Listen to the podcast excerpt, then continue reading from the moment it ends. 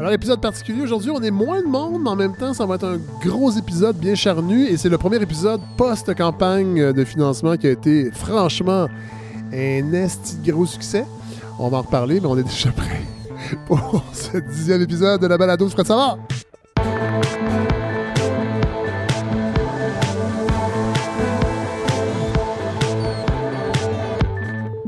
Alors, euh, j'ai lu Pierre Nadeau de retour De retour. et Benoît Chartier Oui. pour oui. une deuxième fois. Présent. Content, content que vous soyez là euh, tous les deux. Plaisir est partagé. C'est un épisode spécial parce qu'on va retourner au téléphone, euh, bon, au téléphone, euh, sur les ondes, autre que d'un gros micro, en Bolivie. La semaine dernière, oh non, il y a deux semaines, Marie-Christine Dorin était venue nous parler de la Bolivie. Et il y a des Boliviens installés à Montréal qui n'ont pas été contents de ce qu'ils ont entendu. Alors, ils, on se dit, Hey, là, c'est pas tout à fait ce qui se passe. Bon, faut faire attention.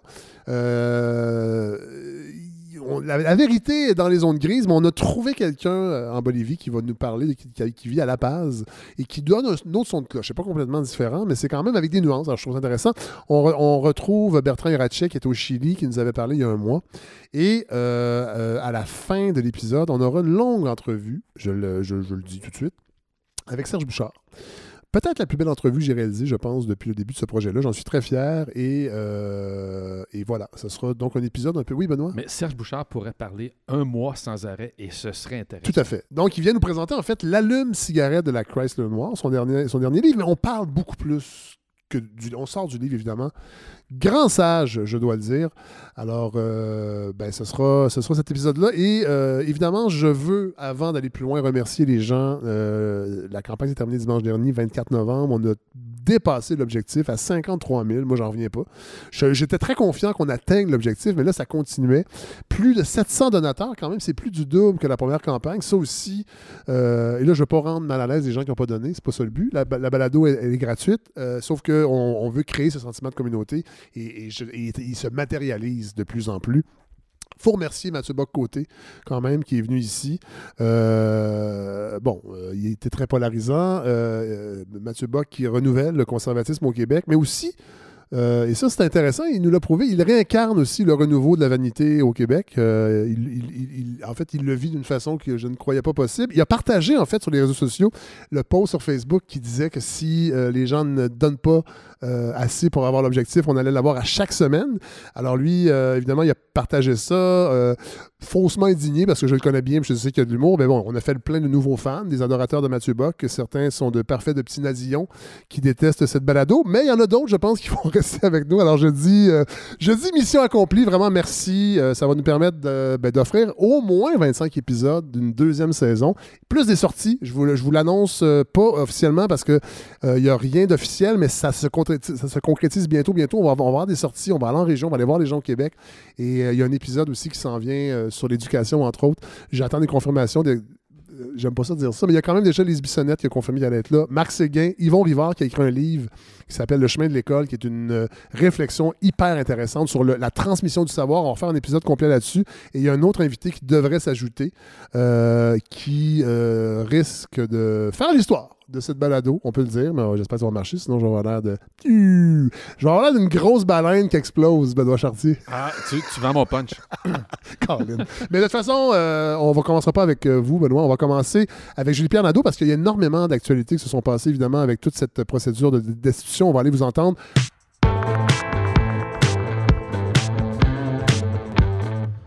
Ça me permet de reprendre mon souffle. Julie-Pierre Nadeau, ça va, vous allez bien? Oui, je vais très bien. Euh, J'ai réussi à suivre euh, toutes les nouvelles. Oui, bon, c'est parce que là, c'est cro- c'est- c'est- c'est costaud, là, ce qui se passe. Oui, oui. Euh, En fait, là, on parle de la procédure de, de destitution, mais il n'y a pas juste ça. Alors, je vous laisse... quand- Allez, allez- allez-y, parce que je sais que vous avez beaucoup, beaucoup de, de- de matériel aujourd'hui. Oui, donc, ben, comme vous l'avez dit, il s'est passé beaucoup de choses depuis mon dernier passage à la balado, mais je vais essayer de vous faire un, un sommaire de tout ça en, en pas trop long. Oui. J'essaye toujours de faire ça en pas trop long. non, mais c'est pas parfait. On a, le temps, succès. on a le temps. Donc, je vais commencer à la manière, je me suis dit, à la manière des faits saillants au hockey, on va commencer par un impeachment express. Oui, oui, j'essaie un nouveau concept. Ouais. Donc, euh, on a eu euh, droit à 12 euh, témoignages donc, lors des audiences publiques parce que depuis la dernière fois qu'on s'est parlé, Oui. il y a eu toutes les audiences publiques devant la commission sur le renseignement au Congrès.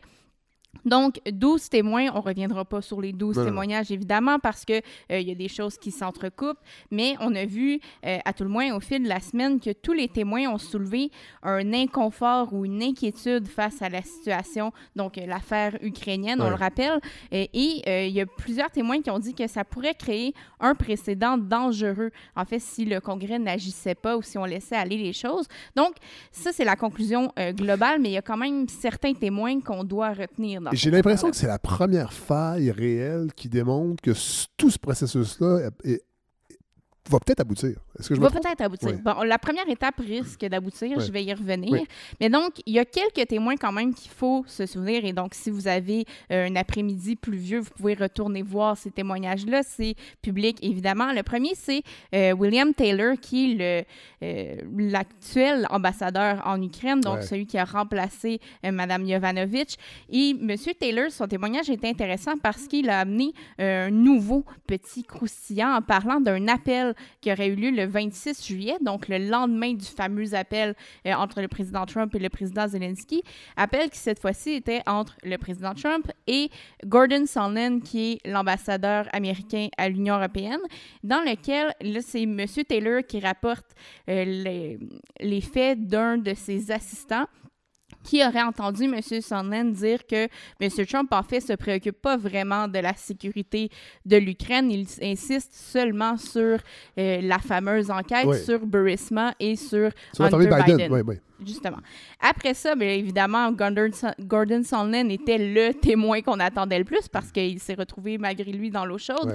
Et il a décidé, lui, tant qu'à être dans l'eau chaude lui-même, de mettre un paquet d'autres gens dans l'eau chaude. Ce qui est un classique habituellement quand, quand tu te fais pogner. Lancer les autres en dessous de l'autobus. En là, oui, ouais. lancer les autres en dessous de l'autobus et il n'est pas allé de main morte. Il a dit, et là je cite, Everyone was in the loop. Et là, par everyone, on parle quand même de gros joueurs. Évidemment, il est revenu sur le fameux appel, donc a impliqué M. Trump en disant qu'il agissait selon les demandes du président, mais il mentionne aussi que le secrétaire d'État, M. Pompeo, le vice-président Mike Pence, le euh, ch- chef de cabinet de M. Trump, M. Mulvaney, seraient tous au courant de la démarche qui était menée par Rudy Ouais. Giuliani pour faire pression sur l'Ukraine. Donc, ça vient dire qu'il y avait quand même beaucoup de gens à la Maison-Blanche qui étaient au courant de tout ça.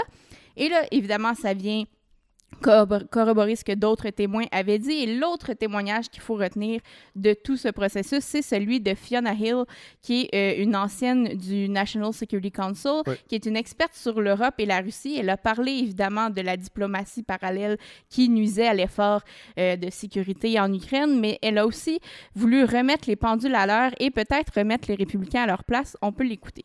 Based on questions and statements I've heard, some of you on this committee appear to believe that Russia and its security services did not conduct a campaign against our country, and that perhaps, somehow, for some reason, Ukraine did. This is a fictional narrative that has been perpetrated and propagated by the Russian security services themselves. The unfortunate truth is that Russia was the foreign power that systematically attacked our democratic institutions in 2016. And I refuse to be part of an effort to legitimize an alternate narrative that the Ukrainian government is a US adversary and that Ukraine, not Russia, attacked us in 2016. Donc, en fait, elle vient s'attaquer à un des arguments principaux des républicains en ce moment, de dire, écoutez, toute cette enquête-là vient de soupçons qu'en fait, ce serait l'Ukraine et non la Russie qui se serait émissée dans les élections de 2016. C'est basé, comme on le sait, sur une théorie du complot qui a été complètement démentie. Ça vient à l'encontre de tout ce que le renseignement américain a amassé et c'est ce qu'elle a voulu rappeler, en fait, au public américain. Elle a voulu dire, écoutez, si vous, vous voulez vous lancer là-dedans, moi, je ne l'endosserai pas. Ouais. C'est pas ce qui est arrivé et vous devriez arrêter de Propager, de ce genre de, de nouvelles-là. C'est une des attaques et des stratégies que les républicains ont employées, mais c'est pas la seule, évidemment. Une des autres stratégies qui a été euh, employée pendant tous les témoignages, c'est d'essayer de complexifier les informations qui sortaient des témoignages et complexifier les faits pour volontairement mêler Noyer, le public noyer le poisson. noyer le poisson et mêler le public américain. Et le représentant Jim Jordan, qui vient de l'Ohio, est probablement le meilleur pour faire ça. Let me read it one more time. Ambassador Taylor recalls that Mr. Morrison told Ambassador Taylor that I told Mr. Morrison that I conveyed this message to Mr. Yarmouk on September 1st, 2019 in connection with Vice President Pence's visit to Warsaw and a meeting with President Zelensky. We got six people having four conversations in one sentence, and you just told me this is where you got your clear understanding. Donc, On, on dirait un vieux truc d'humoriste, hein, de toujours répéter la même phrase, deux Oui. éléments, on les intervertit, puis euh, on parle vite. On dirait aussi un encanteur, mais non, Jim Ah ouais. Jordan n'est pas un encanteur professionnel, même s'il parle extrêmement Ouais. vite. Et donc, on le voit euh, du côté des républicains, c'est d'essayer, euh, d'une part, de, de discréditer les témoins, de dire, écoutez, ce sont des oui-dire, c'est quelqu'un qui a entendu quelqu'un, qui a entendu quelqu'un. Monsieur Trump lui-même s'est mêlé de cet argument-là en allant dire à Fox and Friends pendant un appel de près d'une heure euh, la semaine dernière qu'il connaissait pas aucun de ces témoins-là. Donc, forcément, ces gens-là n'avaient pas d'expertise et n'avaient rien à Ouais. dire sur le sujet. On a essayé d'attaquer leur... euh, de dire qu'ils avaient un billet partisan, alors que, comme on le sait, la plupart des témoins sont des diplomates ou des experts de carrière, des gens qui ont travaillé sous Obama, mais aussi sous George Bush, sous d'autres administrations. Donc, de par leur formation ou de par leur euh, affiliation, c'est des fonctionnaires. Ouais, ils n'ont ouais. pas pas Ce sont d'affiliation de hauts fonctionnaires, en fait. de hauts fonctionnaires et ils n'ont pas euh, d'affiliation partisane. Et finalement, le dernier argument qui a été répété à nauseam, c'est de dire, écoutez, l'aide a été livrée à l'Ukraine depuis, donc pourquoi on fait tout un plat de cette histoire-là? Est-ce que c'est vraiment aussi grave ce qui se passe?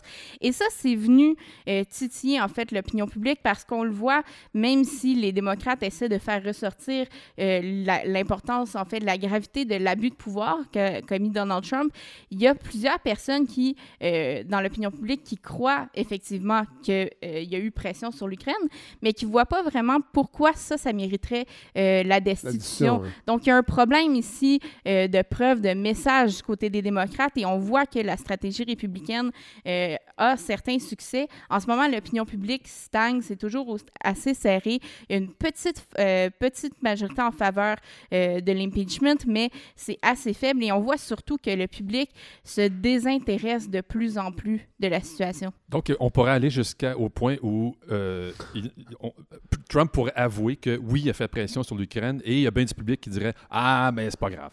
En fait, c'est que on a déjà l'appel. Dans Ouais. l'appel, on le voit qui fait pression sur l'Ukraine. Et même là, ça n'a pas, ça a pas changé. M. Trump est allé dire en point de presse qu'il allait demander à la Chine de faire enquête sur les Ouais. Biden si ça, Oui, ça ne vrai. fonctionnerait pas. Et ça n'a pas fait un pli. Donc, il y a un désintéressement parce que ça fait trois ans maintenant que les démocrates disent Ah, on va trouver la chose qui va faire Ouais, que. Trump va être destitué. Et il y a beaucoup d'Américains qui disent, tout comme les républicains d'ailleurs, que écoutez, on approche des élections, pourquoi ne pas laisser à l'électorat le soin de décider? Et c'est là que cette Et procédure... Même à ça, je pense que le résultat de l'élection va bientôt avec Trump, on ne sait jamais. Moi, je, je l'ai déjà dit plusieurs fois à cette balado et ailleurs. Je serais pas étonné que, malgré la défaite, ils disent qu'ils ne reconnaissent pas le résultat, que la situation est grave, que ça serait mieux qu'ils partent pas, puis qu'ils restent là, puis qu'ils ça- s'installent tranquillement. Là, je sais qu'il y a des gens qui vont faire, ben voyons donc, ils s'installent une, une- une dictature soft. J'irai pas Oui, jusque-là. si physiquement, il refuse de sortir de la Maison-Blanche, est-ce que. Ben non, mais c'est ça. On c'est appelle la ça. sécurité, quoi. Je, euh, Mais il pourrait un- très bien avouer, avouer, je l'ai Il je pourrait, lui, il pourrait, lui, euh, contester les résultats. Euh, ça pourrait se ramasser en cours. Il pourrait avoir un recomptage. Il pourrait avoir le Congrès pour avoir à statuer s'il y a une éga- en cas d'égalité, par exemple. Euh, mais on n'en est pas là, Non, non. évidemment. Euh, De toute façon, vous êtes, vous êtes, vous êtes l'universitaire euh, ici aujourd'hui. Vous ne pouvez pas aller dans ces élucubrations-là. Moi, j'y vais. Il y, a des, il y a des gens qui ont écrit, écrit des scénarios euh, hypothétiques assez intéressants à ce sujet-là, euh, dont euh, mon patron, Frédéric Gagnon, qui est allé écrire euh, qu'est-ce qui arrive si euh, Trump euh, ne veut pas partir Ben, euh, en 2020. Euh, mais euh, ça reste évidemment de l'es- de la spéculation. ben oui, évidemment. Il y, a, il y a un témoin que j'ai vu au début de la semaine dernière, un, un militaire, euh, un lieutenant-colonel, j'oublie son nom, mais qui, a- qui était assez spectaculaire. Il a remis un représentant républicain oui, à sa place. Widman. Oui, qui dit, bon, il l'appelait, euh, bon, monsieur, un tel, il pose une question. Et Il a dit c'est dit, lieutenant-colonel. Lieutenant-colonel, s'il vous plaît. Merci. Oui.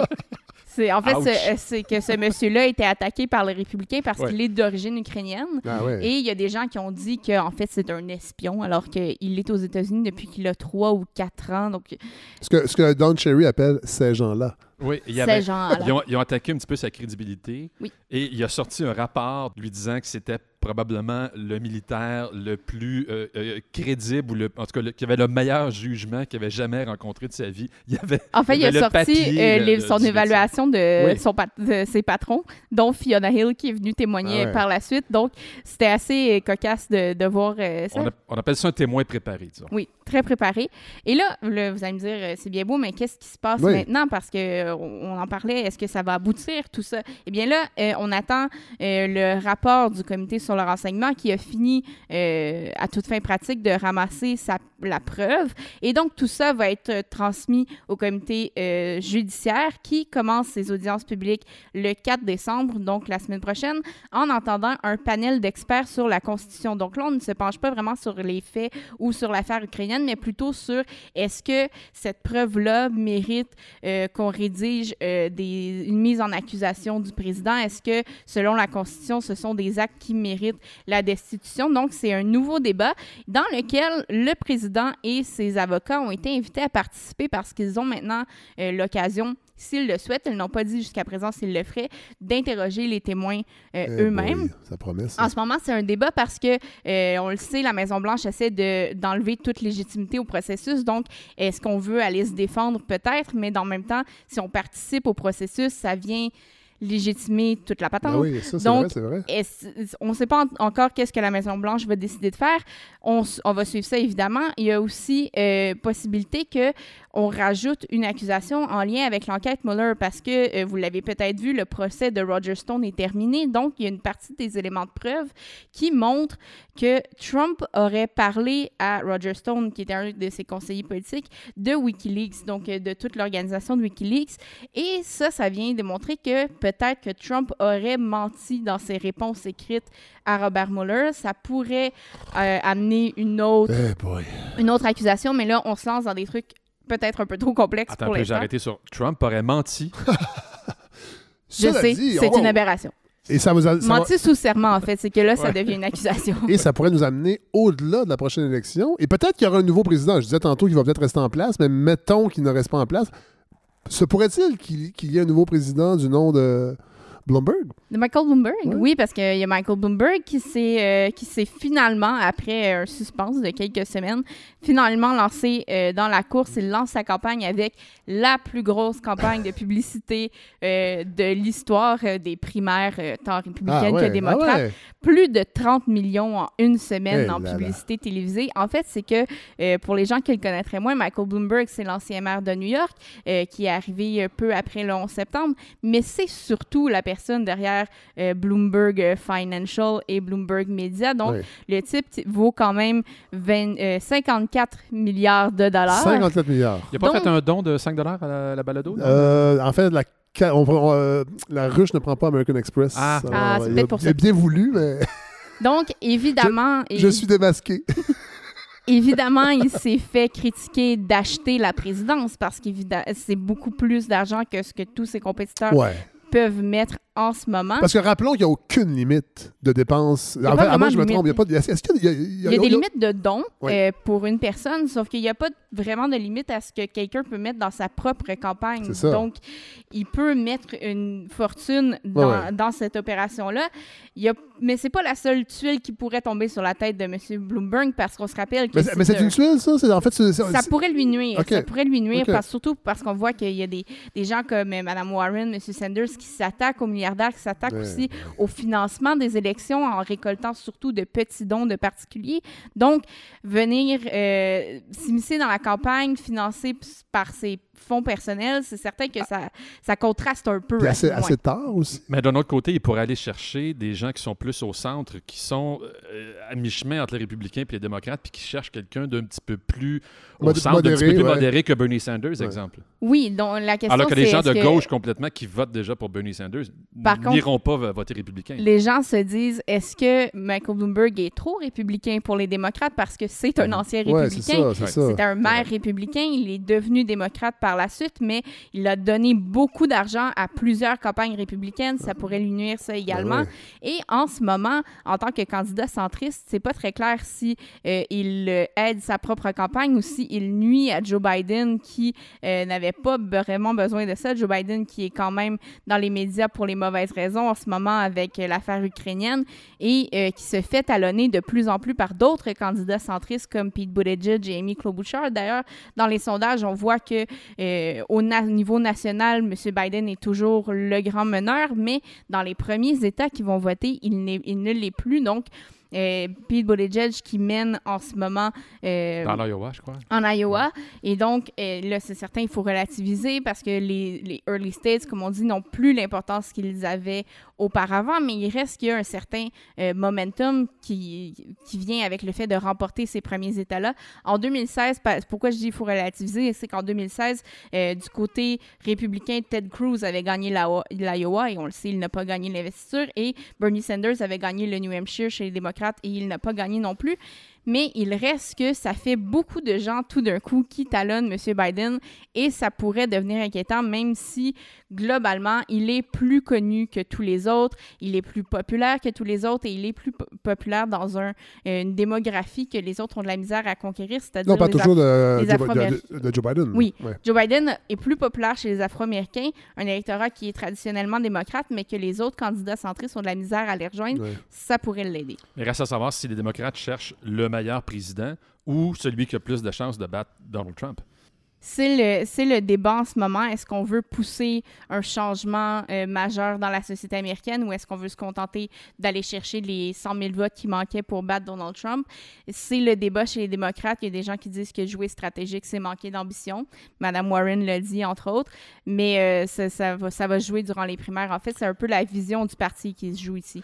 Euh, Est-ce qu'on sait si M. Bloomberg est, un, est, est très, est- sur le- sur le- l'échelle sioniste? là, il se situe à peu près où? Bonne question, hein? Bonne question. Ça serait intéressant parce qu'il y a une position qui a changé de politique extérieure américaine à, à- à ce sujet-là. C'est pour ça que je me, je me posais la question. Mais, euh, J'avais décidé de vous sortir euh, une, une nouvelle qui est peut-être un peu plus passée inaperçue. Il faut dire qu'avec le déluge de Oui. nouvelles euh, liées à l'impeachment, presque tout le reste passe Oui. inaperçu. Donc, il y a peut-être certaines personnes qui l'ont vu passer, mais c'est une grosse nouvelle quand même. grosse nouvelle en politique internationale, il y a eu une annonce de Mike Pompeo la- il y a quelques jours. Donc, je vous laisse l'écouter. After carefully studying all sides of the legal debate, this administration agrees with President Reagan. The establishment of Israeli civilian settlements in the West Bank is not, per se, inconsistent with international law. Donc, ce qu'il dit, en fait, c'est que les États-Unis considèrent que le fait d'implanter des colonies en Cisjordanie, ce n'est pas à proprement Par parler Israël, par illégal. Israël. Par Israël. Oui. Oui. dont les Américains ne vont pas se lancer dans les colonies Non, non, non. euh, en Israël. Je ne veux pas euh, alerter euh, personne. Donc, pourquoi cette annonce-là est importante? Parce qu'on se dit c'est simplement une, une position idéologique, Oui. c'est une formalité, c'est pas d'implication militaire ou quoi que ce soit. Mais c'est très important parce que ça vient renverser, d'une part, la politique de Barack Obama qui, en 2016, avait refusé d'apposer un veto à l'ONU, en fait, pour... euh, il y avait une résolution qui dénonçait justement les colonies Ben oui. israéliennes en Cisjordanie et les États-Unis ont décidé de ne pas apposer leur veto, donc euh, la résolution euh, a été adoptée. Donc, euh, ça- la position générale euh, depuis les années, la fin des années 70, c'est que les colonies sont considérées comme illégitimes et surtout nuisent à l'éventuel processus de paix Ben entre oui. la Palestine et Israël. C'est Jimmy Carter en premier qui avait déclaré que les colonies étaient contraires au droit international, position que Obama a réaffirmée en 2016. Entre-temps, il y a Reagan, euh, que M. Pompeo mentionne, qui avait renversé la décision en 81 en disant que les colonies ne sont pas intrinsèquement illégales. Il s'était gardé quand même une réserve en disant qu'il y avait quand même une considération pour le processus de paix, mais idéologiquement, en fait, ce que ça change, c'est que ça donne le feu vert Ben oui. à Israël. Et là, pourquoi c'est important? C'est que l'annonce en soi, euh, ça peut avoir des conséquences, mais le, le timing de l'annonce était assez intéressant parce qu'on voit que ça pourrait aider Benjamin Netanyahu, qui en ce Qui moment... est en- dans des beaux draps de, de, de, de- d'allégations corruption. d'allégations de corruption, mais aussi euh, probablement dans une troisième ronde d'élections en Israël. On sait qu'on n'arrive pas à former un gouvernement en Israël. Donc, c'est euh, une succession de cadeaux, en fait, que l'administration Trump fait à, à Benjamin Netanyahu. Donc, c'est la dernière, mais on a déjà parlé euh, de, de déplacer l'ambassade américaine Ben oui, à, à à Jérusalem, pour affirmer qu'Israël avait droit à Jérusalem. On avait parlé euh, il y a quelques mois dans la balado euh, que les États-Unis ont reconnu la souveraineté d'Israël sur le plateau du Golan. Donc, ça reste dans cette lignée de décision qui montre en fait que même si sur papier, les États-Unis restent en faveur d'une solution à deux États. On sent un biais de plus Ben en plus fort euh, Pro-Israël. et on sent un biais aussi même au sein d'Israël pour euh, M. Netanyahou qui incarne une droite qui est beaucoup plus agressive sur euh, l'implantation de colonies, la conquête Très, territoriale, très si on belliqueux. peut dire. Très Donc, belliqueux. très en fait. belliqueux. Ouais. Et euh, c'est pas quelqu'un qui fait l'unanimité en Israël non plus, Ouais. mais c'est une vision des choses. Et là, l'appui des États-Unis, ça vient un peu légitimer sa position. On n'est pas surpris aussi de voir que les deux, des quatre présidents que vous avez mentionnés, les deux républicains étaient appuyés à Israël à 100 et les deux démocrates euh, un peu moins. Plus, ouais. Tout à fait. Par contre, euh, il faut dire que les deux présidents Bush avaient une position beaucoup plus modérée de dire, écoutez, il faut quand même faire attention au processus de paix. Donc, il faut pas généraliser non plus. C'est pas euh, l'appui à Israël n'est pas nécessairement dépendant des, de la partisanerie, mais c'est une nouvelle que je voulais mentionner Ben oui, parce que ben- c'est c'est des nouvelles qui sont intéressantes, qu'on entend moins parler, mais qui peuvent avoir des conséquences à long terme. Il faut dire que c'est votre euh, spécialité, c'est votre champ Oui. d'étude principal, le conflit euh, israélo-palestinien. En fait, la politique américaine au Moyen-Orient en général, mais oui, le, Israël occupe une grande partie de cette politique. Alors, euh, euh, Julie-Pierre. Nadeau, je vous lance un défi. Euh, D'ici la fin de la saison 2, vous allez nous faire un, un hors-série qui va récapituler de façon facilement assimilable le conflit israélo-palestinien. Donc, euh, donc J'en ai en pas parlé, qui va durer quatre jours. Non, non, non, non, mais euh, on va avoir du temps, En mais ça serait vraiment 10 minutes. intéressant d'avoir. Ben non, mais ça serait intéressant d'avoir ça. Ah, Alors, ben, je, euh, je vais essayer de je- relever le défi. Vous allez pouvoir vous préparer, vous allez avoir du temps. On ne sait pas quand, ça va être sûrement après Noël, mais ça serait vraiment intéressant. Merci, Julie-Pierre Nadeau. C'est un plaisir.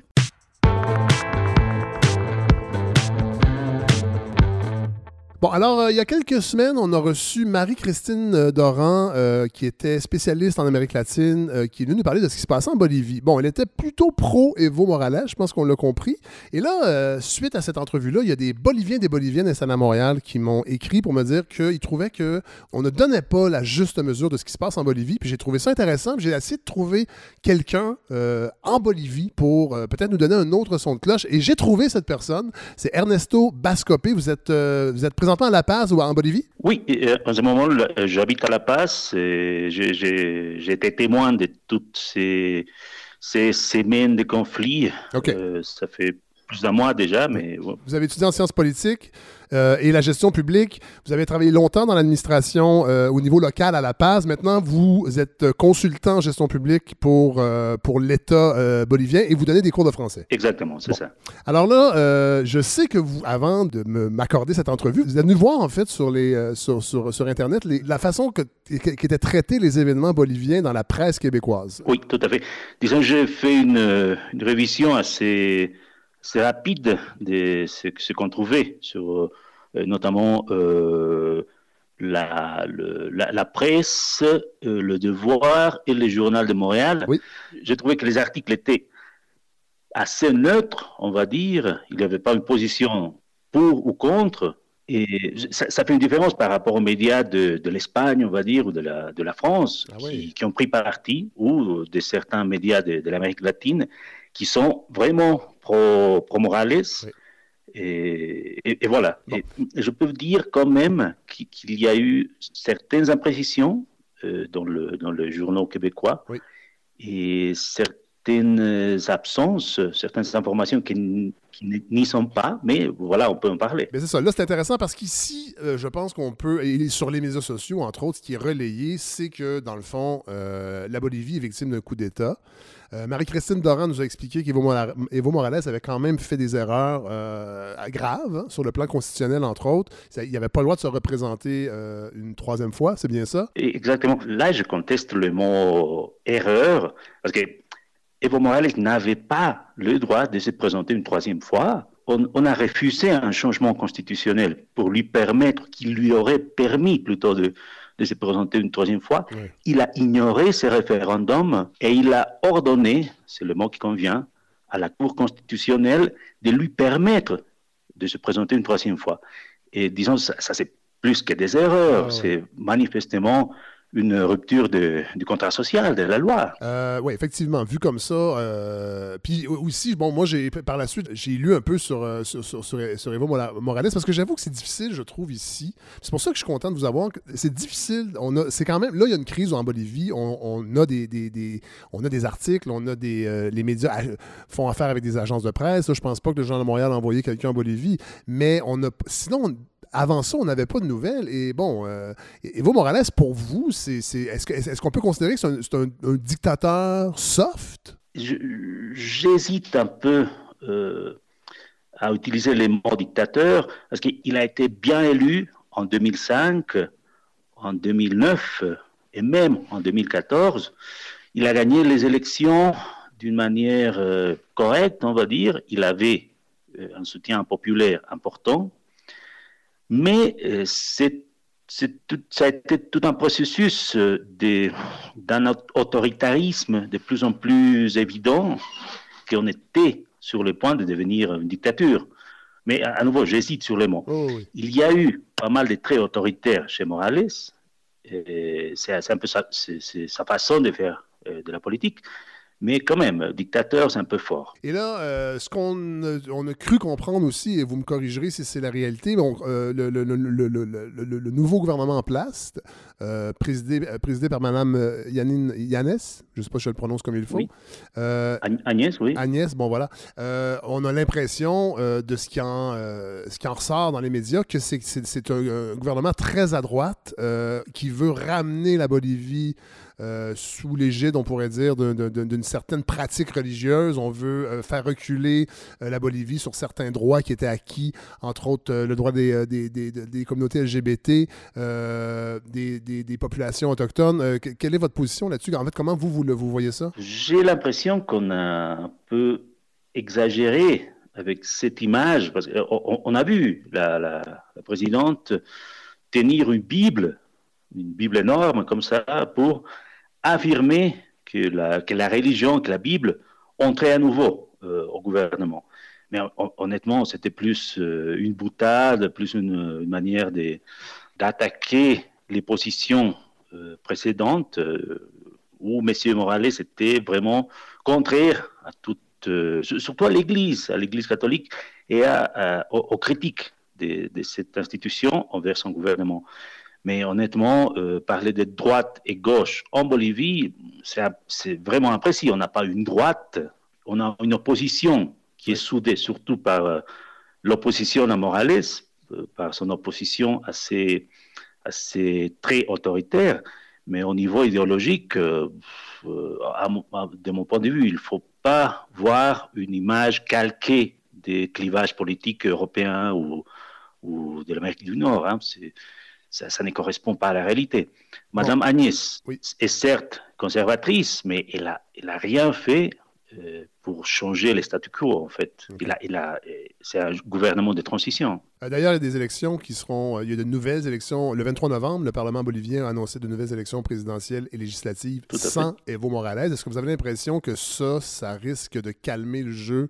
parce que les est-ce que les, les, manifestations se poursuivent? Les partisans d'Evo Morales sont, sont, sont, encore très actifs. Là, il n'y a plus de blocage des routes. Et, hum, les villes sont vraiment euh, tranquille, il n'y a pas de manifestations, et surtout il n'y a pas de manifestations violentes. Et c'est vrai que cet appel à de nouvelles élections a, vraiment calmé la situation. Et, mais juste une petite précision, ce n'est pas la loi qui interdit à M. Morales de se représenter une troisième fois, c'est vraiment la Constitution. La Constitution lui permet de, euh, de se présenter deux fois, d'être président deux fois consécutives, et voilà, il a eu ces deux mandats. Et pour ces élections-là, il n'a pas les droits de se présenter, tout simplement. Je termine avec une dernière question. Bon, vous en avez parlé un petit peu tantôt, mais ça a piqué ma, curiosité. Vous disiez que la présidente euh, Agnès, qui avait, euh, euh, qui avait montré une Bible. Bon, c'était un peu une boutade, mais Oui, oui. bon, au Québec, le- la, la religion a été extrêmement présente, même écrasante pendant une, une grande partie de l'histoire du Québec. Je veux savoir aujourd'hui, en 2019, euh, quelle est encore, euh, parce que je sais que c'est différent en Bolivie, mais bon, c'est la religion, je crois, catholique aussi, qui est, euh, qui, qui- qui- qui est- qui est pratiquée. euh, est-ce que, en fait, est-ce que la pratique religieuse est encore très forte? Est-ce que c'est est-ce que c'est encore quelque chose qui, est- qui même qui s'immisce dans la vie politique bolivienne? Bon, bon, disons, euh, la, la majorité de la population est catholique. Il y a un pourcentage très important des gens qui suivent des, ces nouvelles églises évangéliques Oui. sur la mode euh, américaine, on va dire, des États-Unis. Oui. Et, euh, mais, et on a eu, dans les dernières élections qui ont été annulées, des candidats qui faisaient référence assez souvent à leur religion. Mais honnêtement, euh, il y a, on accepte ça comme, euh, comme normal. Euh, Les gens sont, sont, croyants. On comprend que les valeurs des personnes puissent être affichées au moment de, de- débats politiques. Mais honnêtement, au niveau de l'État, il n'y a pas, il n'y a aucune influence de l'Église dans les décisions politiques, par exemple. Ils, euh, ils, participent en tant que médiateurs, ils l'ont, fait de- ces dernières semaines, mais honnêtement, euh, ils, n'ont pas de pouvoir. Bien, écoutez, M. Lascopé, je vous remercie euh, de nous avoir euh, donné un autre son de cloche. Euh, vraiment, je pense que ça va permettre à nos auditeurs et nos auditrices de se faire vraiment une meilleure tête quand ils vont lire euh, des actualités qui concernent la Bolivie. Et si vous voulez bien, j'aimerais qu'on se reparle éventuellement. Oui, ça sera avec plaisir et je vous remercie pour l'opportunité de, de- de partager un peu euh, euh, mon expérience et l'opinion que je trouve est majoritaire ici en Bolivie. Bien, merci, euh, merci beaucoup, M. Bascopé. À, à vous, au, au revoir. Au revoir. Alors, vous vous rappelez, euh, il y a peut-être un mois, euh, on avait parlé euh, à Bertrand Iracek, qui est installé à Santiago, au Chili, qui nous disait que bon, la situation est extrêmement dramatique, beaucoup plus que les médias le laissaient transparaître, en tout cas, ce qu'on pouvait en déduire de ce qu'on lisait des journaux, et on a voulu, évidemment, aller lui reparler. Bon, on l'avait promis, d'ailleurs, d'aller le- le- lui reparler pour voir comment les choses évolué. Alors, Bertrand Iracek, vous êtes, avec nous aujourd'hui, on est très heureux. Moi aussi, ça fait, je suis très heureux de reparler avec vous. Et là, euh, bon, euh, vous avez, je, je veux vous entendre co- comment comment comment est la situation présentement euh, au Chili? Elle est confuse. Bon, alors euh, dans les derniers dans les derniers jours aussi, bon, euh, a circulé cette histoire euh, qui, qui lève le cœur vraiment. Euh, Daniela Carrasco, artiste de rue qu'on a retrouvé pendue, torturée, violée, euh, et ça, ça vraiment, je pense, euh, je pense qu'il y a des gens qui ne s'intéressaient pas à ce qui se passe au Chili et qui malheureusement, euh, avec un, un- un événement euh, de cette tristesse, se- s'y sont intéressés.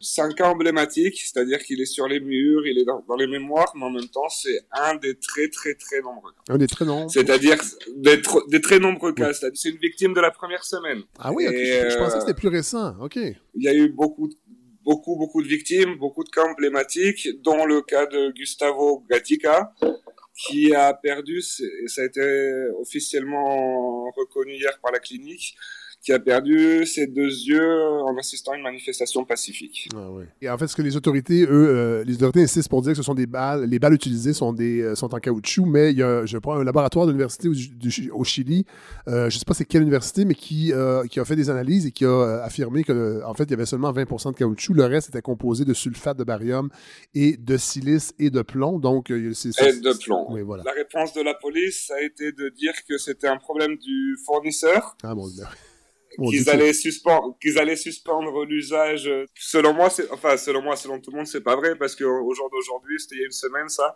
Au jour d'aujourd'hui, il y a tous les jours des blessés par balle. Bon. Le, le plus choquant pour moi et je pense pour beaucoup de gens, c'est la semaine dernière, le chef de la police, le général Rosas, le grand chef de la police, il y a eu une filtration de, donc lui qui donnait une conférence à ses hommes, à ses officiers, où il leur expliquait que aucun homme ne serait démis de ses fonctions, même dans les cas de violation des droits de l'homme, même s'il l'obligeait, il y aurait, lui, il allait les appuyer jusqu'au bout, il n'y aurait aucun, aucun policier qui serait jugé. Mon Dieu, c'est incroyable. C'est vraiment une carte blanche pour les. Et si vous voulez, et, la carte blanche, elle est dans le fait que le gouvernement lui a renouvelé son soutien. Il y a, il y a par exemple la semaine dernière dans une manifestation un photographe qui a surpris des policiers avec, euh, au lieu d'avoir leur identification officielle, ils avaient changé leur euh, leur nom et leur grade par euh, Raptor, Destroyer et Super Dick. Ah, ok, bon, mon Dieu. Ok, pour eux, c'est donc, ça, donc, et la réponse de la police, c'était qu'ils étaient menacés, selon eux, et que donc ils avaient changé leur nom, ce qui est ah, illégal dans toutes les polices du monde. Si mais, mais, ce que j'allais dire, c'est que c'est un discours universel chez toutes les forces policières. Ça me rappelle ce qu'on entendait en 2012. Évidemment, c'est jamais aussi grave que ce qui se passe au Chili, mais il y avait de ça. Les, les policiers se sentent menacés, donc ils doivent enlever leur matricule. Comme ça, on peut pas, euh, on peut pas identifier ceux qui font des exactions. Vous m'avez dit vous avez parlé. Euh, en fait, vous avez une démarche là, avec ça, parce que là, vous, vous, oui, vous allez témoigner de ce qui se passe au Chili, mais vous avez, euh, vous, je pense, que vous nous avez des nuances un peu là aujourd'hui. Oui, donc je suis allé rencontrer euh, deux personnes qui, qui, me semblaient être intéressantes pour pour pouvoir vous informer un petit peu. J'ai discuté avec Eileen, qui est membre de la SS. La SS, c'est l'Assemblée coordinatrice des étudiants secondaires. C'est-à-dire, c'est les instigateurs du mouvement, c'est les, les, jeunes collégiens qui ont sauté les barrières du métro les premiers jours et qui ont provoqué euh, toute la crise. Euh, et puis j'ai discuté avec Constanza Michelson, qui est une psychanalyste, euh, essayiste connue ici. Elle anime un débat tous les dimanches qui est très intéressant, qui s'appelle Colloquios de Perro. C'est un débat public qui se fait ah dans un parc et qui réunit donc, euh, qui est ouvert à tout le monde, qui réunit l'élite intellectuelle chilienne, les acteurs de l'actualité. Donc, par exemple, la semaine dernière, on avait la présidente d'Amnesty International, la présidente d'une association de Poblador, d'un quartier qui a été très, très réprimé par la police. Et donc, c'est comme ça en public, et ben, il y a des gens qui passent. La semaine, ça, le débat, il a fini avec les, les encapuchados, donc les, la première ligne dont je vais vous parler après, qui, qui s'échappait de la police, avec la police qui nous arrivait dessus. Les, on, était obligé de, protéger les jeunes, etc. On va commencer avec Aileen, qui a 18 ans qui vient de terminer le lycée. Elle est en charge de la politique de genre au sein de la CES. Donc, elle nous a expliqué que les lycéens, euh, ils ont vraiment le sentiment de ne pas se battre seulement pour eux, mais pour tout le peuple chilien, qu'ils ont la liberté, la possibilité, le devoir de le faire. Elle nous, a, elle nous explique aussi qu'il y a que autant les lycéens comme, comme le peuple ne croient plus aujourd'hui aux institutions, aux partis politiques raison pour laquelle le peuple, j'insiste sur le mot peuple, je vais vous expliquer après, reste mobilisé. Euh, que ça, que selon elle, ça va pas s'arrêter, que, que, que, tout le monde va rester mobilisé jusqu'à qu'il y ait des réponses claires et qui, qui ne répondent pas à une stratégie politique. Elle est dirigeante féministe, donc lundi dernier, euh, c'était la marche pour l'élimination des violences à l'égard des femmes, infligées aux femmes. Euh, ça a eu une grande marche féministe ici. Et je vous invite à voir absolument, absolument, Fred, la, la performance d'un collectif qui s'appelle La Thésis. L-A, plus loin, Thésis, T-E-S-I-S. Mhm. Vous cherchez sur Instagram, surtout, il faut absolument vous voyez la Thésis. Elle dénonce les nombreux cas de fémicide et en particulier le cas de Macarena Valdés, qui était une militante écologiste qui a été retrouvée suicidée dans des conditions très, très étranges. Oui, c'est ça, c'est la version officielle, ça, le suicide. Il y a eu ce qui s'appelle les PACOLIX, donc euh, il y a eu des filtrations des documents officiels de, de la police. Et dans, cette filtration, on a tous découvert que les militants écologistes étaient spécialement suivis et, observés par la police et par l'intelligence euh, chilienne. La, rue aujourd'hui, elle sent qu'elle a rien gagné, qu'en plus elle a des victimes dans ses rangs et que et puis qu'elle et qu'il y a beaucoup de gens qui ont qui ont rien à perdre. Mais là, je veux vous entendre sur, euh, sur, euh, Costanza Michelson, parce que là, c'est un autre son de cloche. Donc, Constanza Michelson, c'est une intellectuelle, donc euh, euh Constanza les militants, ils doivent, sont, ils doivent avoir des certitudes, les, intellectuels, c'est pour poser des questions, et les politiques, c'est pour négocier. Donc, je vous résume un petit peu. Constanza, c'est une, une, des personnes les plus intéressantes et peut-être les, les, les, plus éclairées aujourd'hui euh, pas seulement sur la situation actuelle, mais sur beaucoup de choses au Chili. Moi, j'admire beaucoup cette personne. Donc, j'ai eu la chance qu'elle accepte de, de, de, de, discuter un petit peu avec moi. Donc, elle, définit cette révolu elle définit ce mouvement comme une révolution. Elle l'explique comme une, comme une explosion du bon sens, mais aussi comme la politisation du, du mal-être. Euh, c'est-à-dire que, bon, elle, en tant que psychanalyse, ça, depuis un an au Chili, on parlait beaucoup d'une crise de la santé mentale, comme je vous l'expliquais, les suicides du troisième âge Oui. aussi. Il y, a, il y a eu beaucoup de vagues de suicides, en particulier dans le métro, justement. Et depuis un, depuis un immeuble, depuis un centre commercial qui est comme, le- qui est le symbole ici de la superconsommation. Oui. C'est c'est quelque chose qui arrive toutes les semaines, donc ils ferment pas le, le, le, le centre commercial. Sinon, qu'ils mettent une petite tente sur le corps et continuent les activités, parce que ça arrive vraiment toutes les semaines. Elle explique comme une révolution du 21e siècle, c'est-à-dire une révolution liquide. Elle, elle, ins- elle insiste sur le mot liquide, qui est, c'est-à-dire une révolution sans leader, sans direction logique définie. C'est une révolution de l'ère digitale, donc qui, a pas de, qui ne respecte pas d'idéologie, qui n'a pas de limites, qui ne respecte pas l'autorité. Euh, c'est une action qui a conduit le peuple aujourd'hui à- au plus beau slogan de, de cette révolution, qui est Hasta que valga la pena vivir, qui se traduit par jusqu'à que la vie vaille la peine d'être vécue. C'est un slogan qui est sur tous les murs, qui est repris par le par l'ensemble du peuple. Oui. Et donc on arrive au mot peuple, qui est très très important euh, selon selon Constanza, parce que c'est un mot qui est réapparu dans le vocabulaire chilien. Euh, ce mot n'existait plus, c'est un peu un mot tabou, en particulier avec l'accent un peu euh, de communiste qui, qui pouvait avoir de Allende, de toute Ouais, cette ouais. époque. De- donc ça, ça avait été écarté du, du vocabulaire. Et c'est un mot qui est réapparu dans, avec ce mouvement. Donc elle explique que le peuple a effectué un passage à l'acte, ce qui est en psychologie se définit par l'expression du corps quand il n'y a pas d'espace ou de conditions pour l'écoute ou pour l'exercice de la parole. Intéressant. vraiment. Euh, elle appelle aujourd'hui un retour urgent de cette parole au dialogue. Elle est opposée à la façon romantique avec laquelle s'observe la première ligne. C'est devenu un, grand sujet aujourd'hui, la première ligne. C'est une ligne de résistants à la police qui, en général, permettent aux manifestants pacifiques de se réunir et de manifester tranquillement. Donc, je vous, je vous explique la, romanti- la, la romantique de la première ligne, c'est ça. C'est un peu ce que je vous explique. C'est que eux nous permettent de manifester pacifiquement, que ce jeune qui met le, la poitrine aux balles de la police. Donc, il y a toute cette, toute cette, cette logique guerrière, un peu, qui, vous savez, l'i- l'image photo angélique de Che Guevara qui ouais. revient, si vous voulez. Donc, et puis en plus, elle, elle, elle nous alerte sur le fait que ces jeunes, qui sont en général euh, issus des milieux les plus défavorisés de la société, le plus certainement vont être complètement abandonnés au moment où cette crise va se régler. Il y aura bien un moment où ça se réglera. Et que ces jeunes qui aujourd'hui reçoivent cet appui, cet amour populaire vont être complètement laissés à eux-mêmes. Et puis en- surtout dans un cas de résolution moins pacifique de la crise, ça va être les premiers à, à être massacrés, si vous voulez, selon ce- c'est les termes de, de Constanza. Elle m'a vraiment dit que c'est très important de dire qu'il y a c'est vraiment pas un temps pour la pensée binaire, Ouais. qu'il n'y a pas une vérité, qu'elle n'a pas de vérité elle, qu'il y a aucune. Il faut comprendre la complexité de toutes les vérités.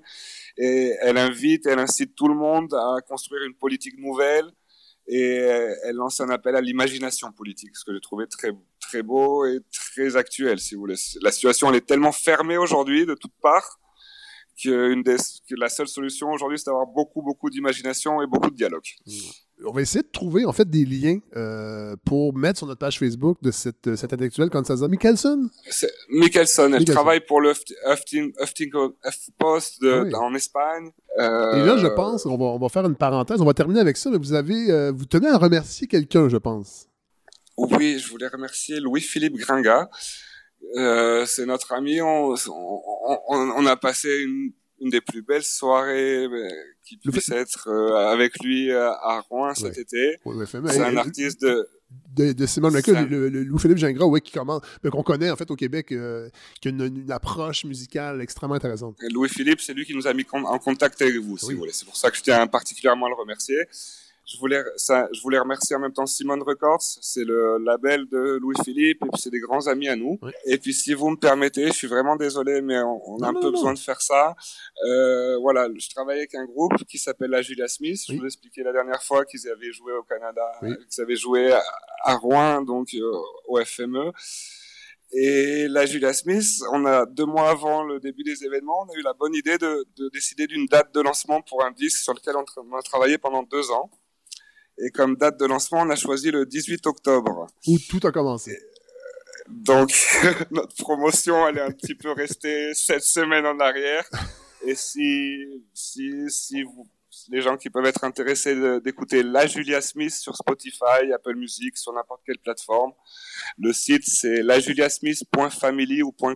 Ben, on va faire, on va faire Euh, mieux que ça, en fait, euh, Monsieur Ratchet. On va mettre une chanson de la Julia Smith. Euh, Mais j'espère que vous aimerez la, la musique de La Julia. Et puis, vraiment, merci beaucoup. Ben, merci à vous de nous, Encore, euh, encore une fois, pour, de nous, nous ouvrir le micro d'aussi loin et de nous permettre de vous expliquer un peu ce qui se passe ici. Vous êtes notre interlocuteur euh, au Chili, puis on va, on va s'en reparler.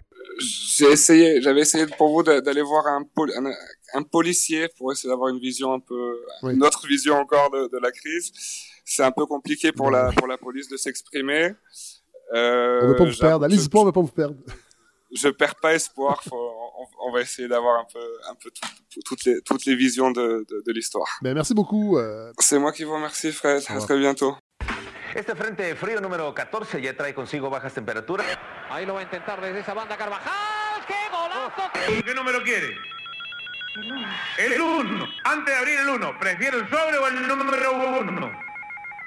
El 1 prefiere. Hablamos que hay el número 1. A ver quién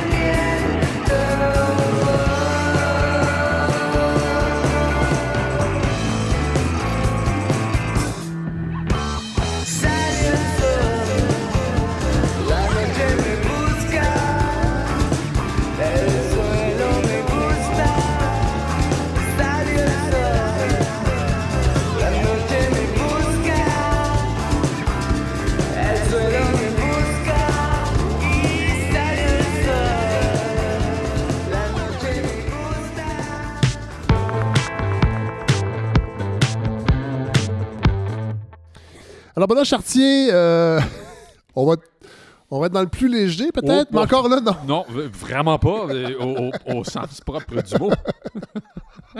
De, de quoi tout le monde parlait en début de semaine, Fred? Euh, tout ça- le monde, là. Tout le monde, sans exception, là. De baleines. Ben oui. De baleines. Deux gros, gros deux- dossiers dans le monde merveilleux des baleines. Tout d'abord, euh, euh, grand, grand pas pour la science. On a réussi à enregistrer les battements de cœur, c'est-à-dire le rythme cardiaque d'une baleine bleue. Ben non. On sait maintenant que la baleine bleue peut abaisser son rythme cardiaque à 4 battements à la minute quand elle plonge et euh, le faire grimper à 35 battements à minute Euh, quand elle est en surface pour respirer. Je peux, faire, je peux faire un petit parallèle. Notre Oui. réalisateur, Larry Dufresne, fait du triathlon et lui peut abaisser son rythme cardiaque au repos à 6 battements minute. Euh, ça, c'est c'est sous l'effet de drogue dure, je crois, ça. Parce que 6 battements Mais quand il le fait, moi, il m'inquiète, il respire beaucoup moins. Alors Oui. je vais le voir. Je dis, OK, Larry, c'est Est-ce qu'il- assez. Est-ce qu'il l'évite aussi quand il fait ça un petit peu ou euh, c'est c'est possible, ça? Ça marche Dieu. juste en profondeur. là, Est-ce qu'on a, euh, on a-tu un extrait de ce. ce- Ben, c'est pas. Non, c'est- quand je dis enregistrer, c'est enregistrer le rythme. Ah, ok, ok, ok. Donc, on a, on- c'est pas, ça fait pas vraiment de bruit. Mais c'est quand même des gros battements ici. là. Le cœur d'une baleine, c'est à peu près la taille d'une Smart. Alors, Ah c'est- ouais, d'une- ça, oui. ça pompe énormément. Ah, Les même. artères principales, c'est de la taille. euh, on peut, tu- vous pourriez rentrer la tête euh, sans forcer Ah, oui. dans l'artère d'une baleine. Oui, c'est, gros une baleine. je peux hein. avoir une grosse tête des fois. si- oui, euh, au sens figuré également. Mais bon, ça, c'est une autre histoire. Mais c'est quand même c'est une, infor- une information précieuse parce que vous savez maintenant que, exemple, si vous jouez au poker contre une baleine et que son rythme cardiaque augmente à 10 battements à la minute, elle est probablement en train de bluffer. Ah! Ça, ça pourrait vous aider. Autre dossier baleinier, encore une fois, majeur. Oui. Les autorités ont enfin relâché 10 épaulards et 87 belugas qui étaient emprisonnés en Russie. Ah oui. Oui, euh, les, les Russes en- emprisonnent vraiment n'importe quoi. Ben oui, qui. c'était des baleines Bon. euh, espionnes? Non, c'est les, les baleines avaient été, les animaux avaient été saisis par des, des- des compagnies, des pêcheurs, Oui. qui les avaient capturés pour les revendre à des parcs d'amusement en Chine. Ah non. Les Chinois achètent euh, pas mal n'importe quoi. Oui. Finalement, c'était long. Poutine avait promis, il y a un an et quelques, qu'il relâcherait finalement les animaux. Et, ça- Probablement lui-même en chess. oui. Ah ben, deux, un, dans chaque bras. En chest, ça c'est sûr qu'il serait en chest.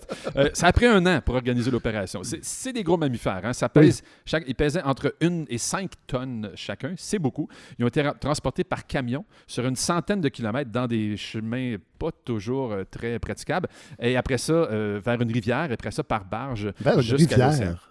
Pardon? Oui, vers une rivière parce que euh, il était quand même très loin de la côte. Il fallait les relâcher dans l'océan. Il était à plus de 1000 Ouais, km. comment, comment une baleine fait pour. Non, non, mais dans- sur une barge, c'était dans, une, Ah, dans ok, un aquarium. parce que. Dans des immenses ça, ça aquariums. survit pas dans l'eau douce. Ben non, c'est ça, c'est Non, ça. ben, Ouais. même c'est dans, dans des immenses aquariums. Ah, même ouais, semble-t-il que la portion en camion était si accidentée euh, que les travailleurs devaient aller de temps à autre dans la piscine géante aménagée dans le camion pour calmer euh, les épaulards. Et vous pensez que votre job est dur, là? Mais non. Euh, aller dans une piscine pour calmer un épaulard Ouais, un peu excité.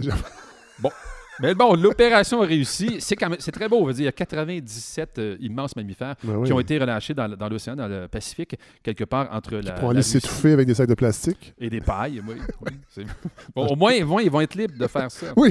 Moi, bon, ça m'intéresse beaucoup, mais ce qui m'intéresse le plus, vous me connaissez un petit peu, euh, Fred, c'est quand, quand une opération ne réussit pas aussi bien. Quand ça se passe moins bien, moi, ça me fascine. Les angles morts de l'histoire. Exact.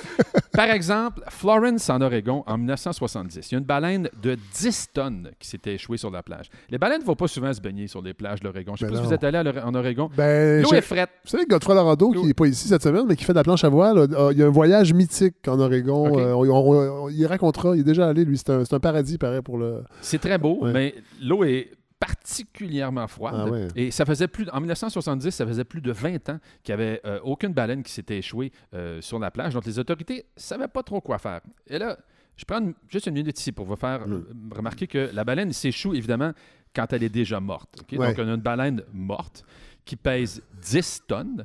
Il y a donc 10 tonnes de viande en plein soleil sur la plage. Prenons quelques secondes ici pour penser à l'odeur que ça peut représenter. Moi, j'ai déjà oublié. Et on rappelle que c'est un mammifère. C'est un mammifère, oui. Oui. C'est pas comme un lézard, là. Non, Non, non, mais un lézard de 10 tonnes va sécher au soleil. C'est un dinosaure. Un lézard de 10 tonnes? Bon point. je- est imaginaire, Fred, mais bon. Oui, non, mais il va se Euh, Il ne va pas nécessairement se putréfier. Mais non, mais oui, la baleine se putrifie, ça c'est sûr. Oui, ça, il n'y a aucun doute. Écoutez, j'ai déjà, moi, oublié une boîte de sushi pendant 10 jours dans mon sac à dos. Et quand je l'ai ouvert, les genoux m'ont plié. Écoute, j'ai brûlé le sac à dos. Alors imaginez 10 tonnes de fruits de mer en plein soleil. Il n'y a pas de riz en plus dans la C'est baleine. violent. Non, Parce que le riz peut quand même être un buffer pour l'odeur. Ouais, ça peut attirer un petit peu l'odeur. ça ne l'attirait pas quand c'était dans mon sac, je vous dis ça tout de suite. Donc, c'est c'est- c'est violent comme odeur. Ben oui. Bon, repousser la baleine à l'eau, c'était hors de question parce que ben, il y a des vagues. Il allait tout simplement la Oui, ramener. oui. Puis l'enterrer non plus. Un, c'est gros. Deux, c'est du sable. Il y a des vagues. Il y a des enfants qui jouent là. Bref, la baleine, éventuellement, euh, elle serait revenue.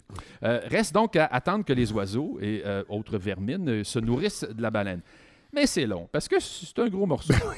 10 tonnes de viande pour les oiseaux, c'est long. Donc, le département des transports a été appelé pour une opération spéciale. Là, j'imagine que vous pensez, ah, département des transports, donc ils l'ont déménagé. Non, 10 tonnes, ça Ben rentre non. pas dans un camion, c'est beaucoup trop. c'est beaucoup- Alors, l'idée pour la baleine, de qu'est-ce qu'ils voulaient faire avec, c'est typiquement américain.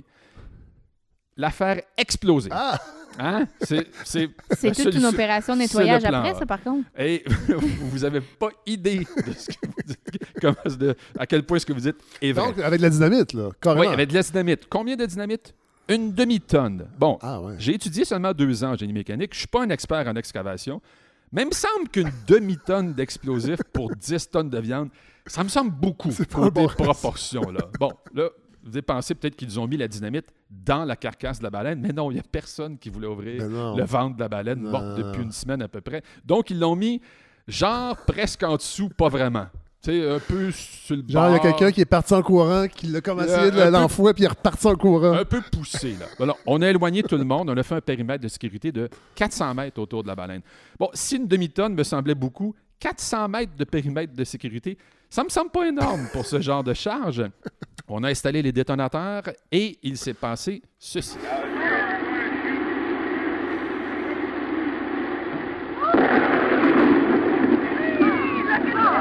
Écoutez bien.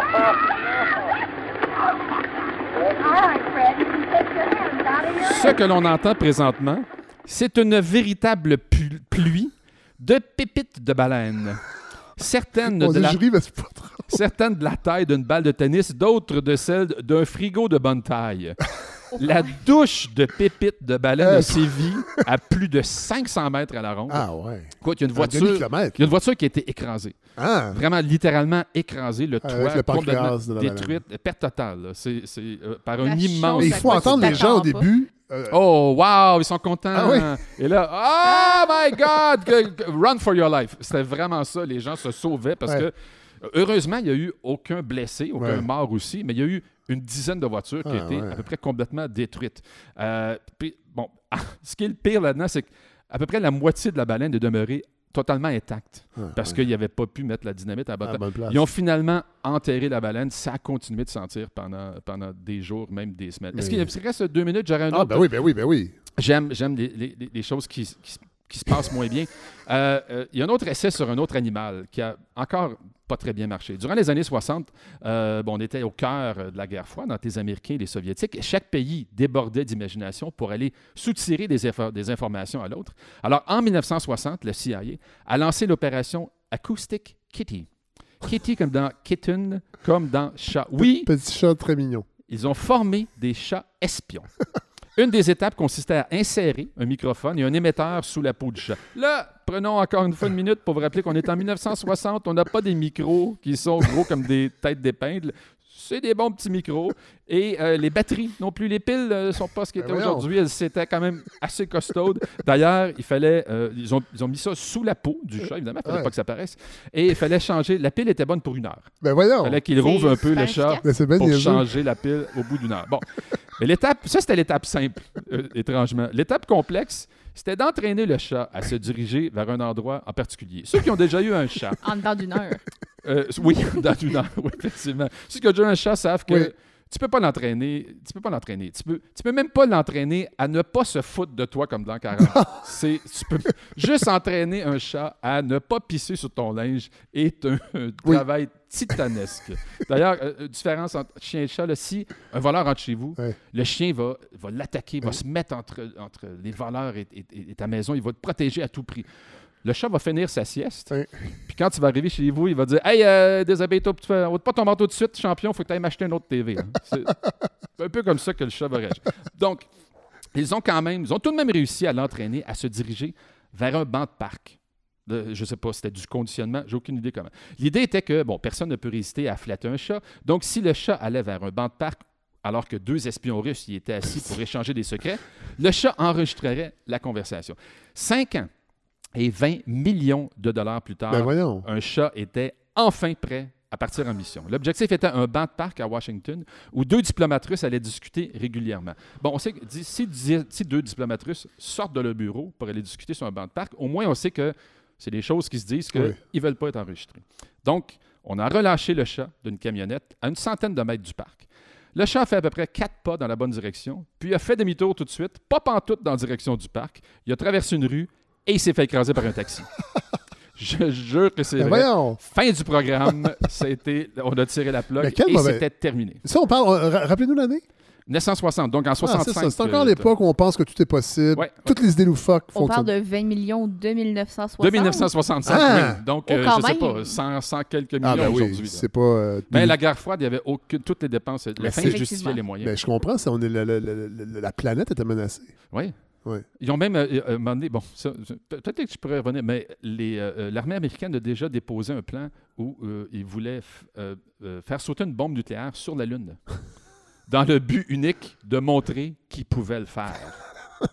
Donc, il ne faut pas faire peur à tout le monde. Le, le projet n'a jamais été retenu, mais il y a quand même des études et ça a été présenté aux autorités. Alors, vous allez peut-être faire un, peut-être un, un- un spécial guerre froide? Ah oui, oui, oui. de ce qui n'a pas marché? Oui, de ce qui n'a pas marché. C'est Ouais. sûr que les Soviétiques ont essayé des trucs qui n'ont Oui, pas mais marché Mais on aussi. sait pas. c'est plus difficile à on savoir. ne sait pas. Ouais. Mais un- une- il y a beaucoup d'affaires qui n'ont pas marché dans l'exploration spatiale, Oui. des Russes, mais ça. Ah, mais non, mais ça serait un bon épisode, ça. Je vous mets au défi, vous aussi, Benoît Ah, Chartier, ok, ok. de nous trouver ça, euh, ce qui n'a pas marché Plaisir. pendant la guerre froide. Alors, euh, c'est déjà la fin? Je dis ça. Il y a un, euh, un épisode déjà, déjà, titanesque bien, qui s'en ouais, vient, c'est ouais, avec euh, Serge Bouchard. Allez écouter ça pour vrai. C'est vraiment. Euh, c'est un, être extraordinaire, Serge Bouchard, qui, est- qui est venu ici, qui s'est prêté au jeu, qui a été extrêmement généreux. Je veux remercier la, Larry Dufresne à la réalisation, évidemment, parce qu'il fait un travail colossal. Euh, je veux remercier, évidemment, ce concept qui nous permettent, euh, qui nous ont aidés à nous équiper pour euh, vous offrir cette qualité de son aussi, que Larry... Évidemment, c'est un équipement de qualité, donc ça prend quelqu'un de qualité pour la manipuler. C'est ça que Larry est là, donc merci euh, les gens de ce concept. Je remercie encore les auditeurs et auditrices qui ont embarqué dans le projet, qui l'écoutent, évidemment, parce que de l'écouter, c'est déjà, c'est déjà moi, je trouve extraordinaire, mais qui ont participé financièrement aussi, euh, qui, ont, euh, qui nous ont permis d'aller chercher cet, objectif-là. Ça, m'a touché vraiment euh, qu'on dépasse et, que, de sentir l'enthousiasme et les gens qui le partageaient et qui disaient qu'ils aimaient la balado et qu'ils aimaient les chroniqueurs, parce que les chroniqueuses, c'est un show de chronique et de chroniqueuses, cette affaire-là. là. Moi, je ne suis qu'une marionnette dans tout ça. Mais c'est ma face euh, qui est de là, qui est là. Euh, je- Votre face, oui, vous avez une face parfaite pour la radio, Fred. Fait. Euh, je veux remercier évidemment tous ceux qui nous ont aidés à la campagne de, de financement, entre autres Marielle Payot et la gang de chez Sud-Ouest qui ont fait les vidéos. Je pense que ça a beaucoup aidé, particulièrement la vidéo avec Marc Labrèche. Je remercie Marc qui nous a offert son temps, qui n'a jamais hésité et qui a fait une vidéo extraordinaire. Andy Obonsawin qui s'occupe des réseaux sociaux, qui a embarqué dans le projet parce qu'il croyait aussi, qui est une complice de ce projet-là, qui, qui a fait vraiment un beau travail. Donc je la remercie. Merci à tous ceux qui ont mis l'épaule à la roue. Et nous, on se retrouve la semaine prochaine. Gros épisode sur l'éducation. J'en dis pas plus. Euh, on est en train de le finaler, mais ça va être vraiment super intéressant. Donc euh, voilà, merci et je vous laisse avec Serge Bouchard.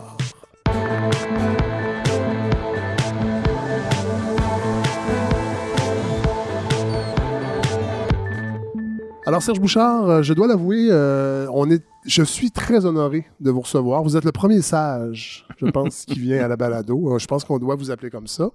Euh, Est-ce que vous êtes d'accord avec cette appellation? Oh, je vais être d'accord. d'accord avec ça, mais il reste que. On me le dit de plus en plus souvent. Ben- On m'identifie là, dans mes sorties publiques, Oui. conférences, à la radio, tout ça. On, me dit sage. Ouais. C'est un titre qui se gagne, ça, Oui. euh, avec les, les années, j'imagine. J'ai assez d'années pour appliquer. euh, Mais ça prend pas juste des années, ça prend et, et- et le reste. Oui, voilà. Euh, vous êtes un, un intellectuel, homme de radio. On vous connaît beaucoup pour ça. D'ailleurs, le livre, là, vous venez nous parler de l'allume-cigarette de la Chrysler Noire, qui sont des textes qui, à l'origine, ont été écrits pour la radio. La radio, c'est l'émission C'est fou. euh, c'est même de rien, hein, c'est de, la- de la vie. euh, c'est c'est faire de la radio, c'est une fois par semaine. Mais c'est quand même 44 semaines par année. Oui. Et puis, euh, si tu mets six C'est un médium. euh, Puis moi, je fais deux feuillets originaux, littéraires, euh, de réflexion sur un thème à chaque semaine. Mais le mot-clé, c'est littéraire, parce que moi, je trouve qu'avant tout, euh, c'est pas le premier livre de vous que je lis. Euh, je les ai pas tous lus, mais j'en ai lu. Euh, moi, je trouve qu'avant tout, vous êtes un homme de lettres. Vous êtes un littéraire.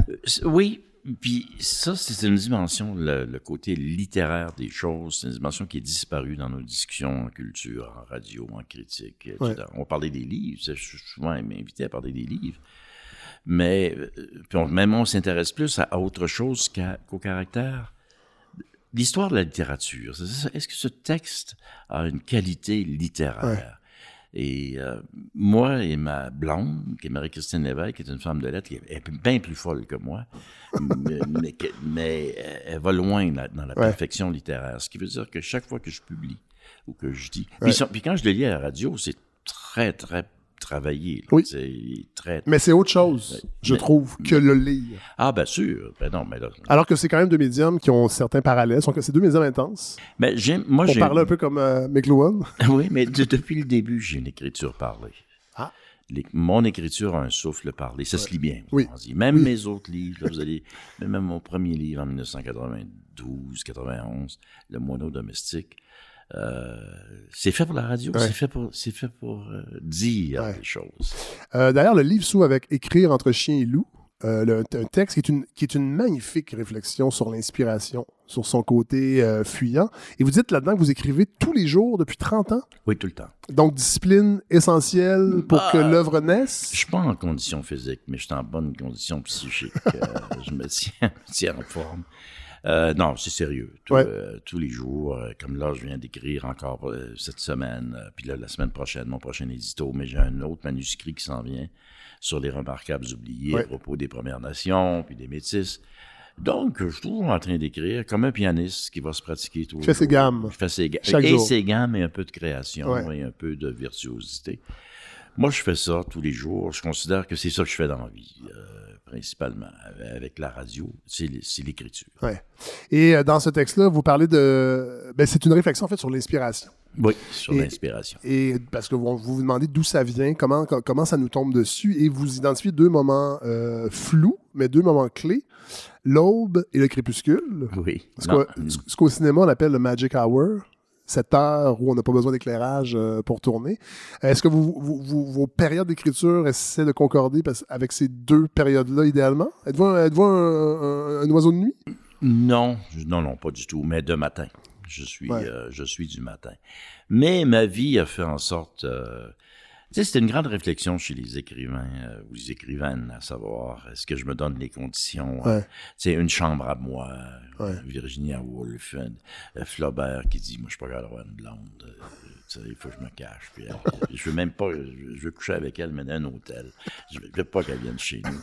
Euh, c'est une réflexion existentielle, à savoir, c'est, est-ce que c'est ça qui est le plus important dans notre vie? Moi, j'ai jamais pensé ça parce que, probablement, je suis trop ordinaire pour être Flaubert, mais euh, j'ai des enfants, j'ai eu des, des- Ouais. des- j'ai- il y a toutes sortes de choses qui arrivent dans la vie, etc. La vie j'ai- réelle. Puis si j'ai installé mon écriture dans la vie réelle. Ouais. Voilà. J'ai Ouais. j'ai pas exigé euh, un, rituel d'écriture. J'ai un petit bout là, de, de, de- de table chez moi, puis euh, j'écris. Euh, puis il va y avoir du bruit, je vais l'écrire. Euh, mais j'écris pas plus que trois heures par jour. Ben, je fais attention. Oui, non, c'est ça. Mon- ma Mais tête- c'est énorme. Puis c'est déjà énorme. Trois heures. Ah, C'est déjà un athlète. C'est dur à écrire. C'est une souffrance. Mais c'est pour ça que le premier texte parle d'inspiration. Tu vis dans l'angoisse. Est-ce que ça va être ma dernière page? Ouais. Est-ce que ça va être mon dernier texte? Puis quand tu commences un nouveau, Ouais. tu te dis, m'en va où, le monde? Ça va venir où? Moi, je réussis euh, parce que j'ai une part de travail. La part d'inspiration, ne la maîtrise pas. Vous avez déjà des objets d'étude aussi dans, dans ce que vous écrivez. Vous, avez- vous ne faites pas que de la fiction. Moi, je suis dans les thèmes et les objets Ouais. d'étude, effectivement. J'ai pas jamais écrit de roman. Euh, Il y a des choses qui m'intéressent, il y a des choses qui m'intriguent, il y a des choses qui m'interrogent. Et puis, j'ai ma vie aussi, ma charrue a ramassé beaucoup de choses. Puis, il faut, bien que, je traite ça. À un moment donné, je regarde ces choses-là. Euh, c'est c'est là qu'est mon inspiration. Mais la vraie inspiration pour des textes fabuleux, puis j'en ai quelques-uns dans toute ma collection, j'ai jamais compris ce qui s'était passé là. Ah ouais, hein? Non, jamais compris ce qui s'était passé. Je, devais l'avoir dans le bras Ouais. ou dans la tête. Ouais. Mais tu sais, ça sort, des fois, ça sort en une demi-heure. Tu te dis, ah non, ça, j'ai fait ça. Puis, puis ça devient tout de suite, tous les écrivains vont, vont le dire, toutes ces écritures-là deviennent étrangères à, Ah ouais, à soi. à son auteur. Euh, non, mais moi, l'allume cigarette, là, je le regarde, il est, déjà, il est déjà parti. Ouais, ouais, non, ça, je peux comprendre. Ouais, c'est ouais. ça. C'est plus moi, là. Ouais. Euh, bon, vous parliez de Flaubert tantôt qui ne veut pas laisser de femme entrer dans sa vie pour ne pas euh, spolier son talent. Euh, vous, c'est pas votre cas parce que les femmes occupent euh, une, une place importante dans ce livre. Votre mère, Oui. entre autres. Commencer par ma mère, Oui. qui est un personnage considérable dans l'histoire de ma vie, que je, que je mets en mythe un peu. là, Oui. tu sais, que j'organise un peu les infos pour créer un personnage qui est ma mère, mais qui correspond à ce qu'elle a été vraiment. Euh, c'est une mère euh, qui nous démontre surtout qu'il faut se méfier des lieux communs en analyse sociologique. Euh, Ah. Ma mère, c'est l'époque de Duplessis, Ouais. c'est l'époque euh, de la crise. euh, Ouais. tu sais, donc, dans un Québec euh, apparemment inintéressant. Ouais. Mais pourtant, Qu'on mère- dépeint beaucoup comme ça. Oui, Avant la Révolution tranquille, il n'y a oui, rien. tu soumis à l'ordre, etc. Tandis que ma mère est une anarchiste, anticléricale, euh, féministe? On est dans les années 50, Ouais. faire attention. Ouais. Donc, elle déteste les hommes, elle déteste les curés. Et surtout, elle déteste les riches. Euh, et ça, c'était particulier. Elle trouvait que tout riche était suspect. C'est-à-dire qu'il avait pris l'argent qu'il avait. pouvait pas être euh, il fallait que ça vienne de quelque de façon part. noble. Ben, ça venait des pauvres. Ouais, C'est-à-dire, plus ils créaient de pauvres, plus Ouais. ils étaient riches. Donc, ma mère avait une sorte de dynamique, euh, une dialectique que certains appelleraient hegelienne ou marxiste. Elle n'a jamais lu Hegel, elle n'a jamais lu Marx, mais juste avec ses lectures. Mais il faut se dire, bon. Elle lisait chose, beaucoup, par exemple. C'est une autodidacte. Ouais. Une, gra- une, une maniaque, là, Ouais. une lectrice. Euh, Elle, elle passait ses journées à lire Ouais. jusqu'à sa mort. Jusqu'à, ne c'est-à-dire jusqu'à temps qu'elle perde ses yeux, mais elle les a perdus à 91 ans, 92 ans. Donc, elle a toujours lu. Et c'est une femme qui n'était pas agréable du tout. Était- Oui, parce que le texte, ben, en tout cas, euh, un des textes que, que vous lui consacrez s'appelle Ma mère n'aimait pas les gens. Elle n'aimait pas les gens. Mais vraiment, mais pour les bonnes raisons, j'imagine. Euh, Oui, il y a plein de bonnes euh, raisons de pas aimer les gens. Oui, oui, oui. Elle, elle, euh, ben, écoutez, on peut pas, nous, on peut pas se rappeler ces gens-là. Ouais. Elle est venue au monde en 1919, la pauvreté extrême du faubourg à Là, chaque fois que je vais à Radio-Canada, je pense au fait que je suis, euh, je suis en train de travailler sur les taudis. Oui, le où ma à mère, où, à où- ma mère était, euh, est venue au monde et Ouais. a été élevée. Élevée est un bien grand mot parce que, regarde, ils en ont mangé. Et, et ça, on peut pas le savoir. Alors, donc, elle, c'est un grand personnage qui combat la pauvreté, qui combat son destin, Ouais. qui combat euh, euh, tout ça. Elle était très dure.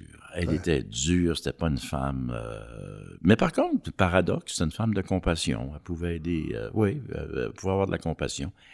Mais généralement, les, les relations sociales, les politesses, les choses, Ouais. le monde. Le, le, le, le, le small talk, ce qu'on Ah, appelle. euh, non, elle était pas là. Elle était pas là. Elle était pas là. Puis euh, elle disait les choses comme euh, les choses sont. Elle avait voulu être médecin. Elle n'avait pas pu être médecin à cause de la structure sociale. Les universités prenaient pas tant de femmes, mais n'en prenaient pas, en fait. Elle n'avait pas l'argent pour ça.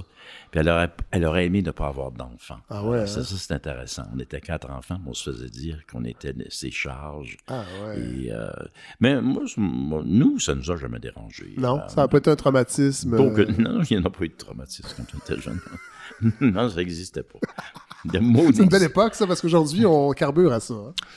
Bon, Ben, on on on a l'impression. J'ai déjà écrit dans un autre livre, je crois que c'était dans le, c'était au temps des mammouths les deux, j'ai écrit un texte dans lequel je disais que s'il y avait eu des psys, euh, si j'avais vécu à cette époque-ci, Ouais.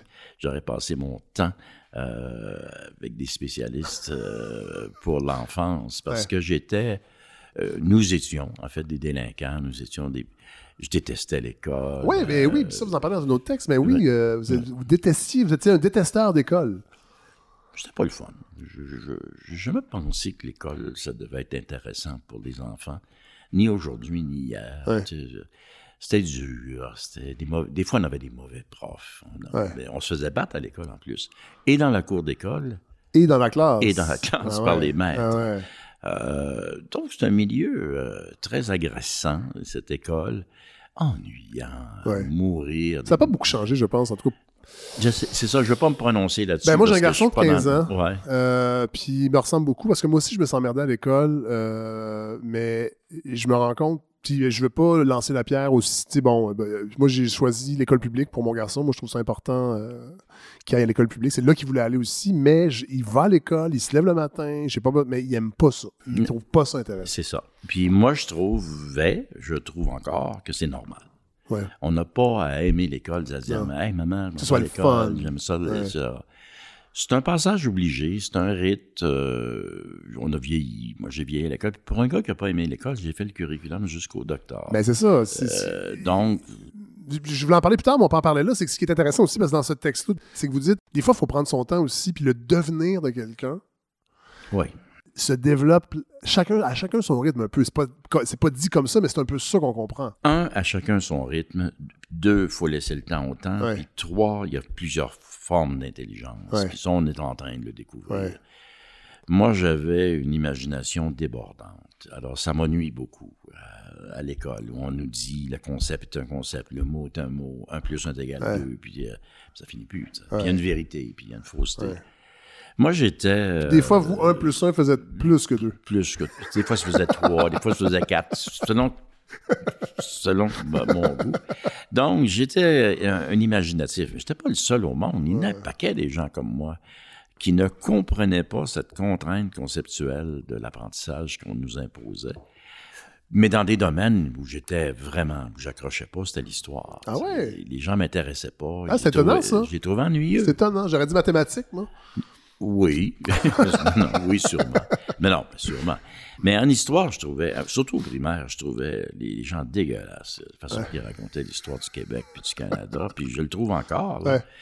Mais euh, Ouais, pour des que- raisons. Mais euh, vous en, vous en avez fait un peu une de vos spécial- ben, spécialités, oui, de racon- en fait, de raconter peut-être les personnages méconnus, mais quand même, vous avez ce- talent-là, ce qu'on appelle aujourd'hui un mot que j'aime pas beaucoup, le storytelling, mais vous avez ce, ce- ce- ce- ce- ce talent de raconter des faits historiques et des gens qui ont fait l'histoire. C'est ce que j'aime et je vais dans des zones qui s'appellent l'infra-histoire, c'est-à-dire tous ceux dont on n'a pas raconté l'histoire. Ouais. Ben, ça veut dire les femmes, sûrement. Ouais. Ça veut dire les pauvres, ça veut dire les coureurs de bois, ça veut dire... Et surtout, ça veut dire les, les Premières Nations. Euh, qui- ben, les moi, ma première indignation, ça a été les Premières Nations. Ma deuxième, ça a été la nature. Je suis blessé à chaque, chaque arbre qui tombe Ouais. inutilement. Je, je- je- je sais bien qu'il faut qu'on coupe des arbres, j'en ai coupé moi-même.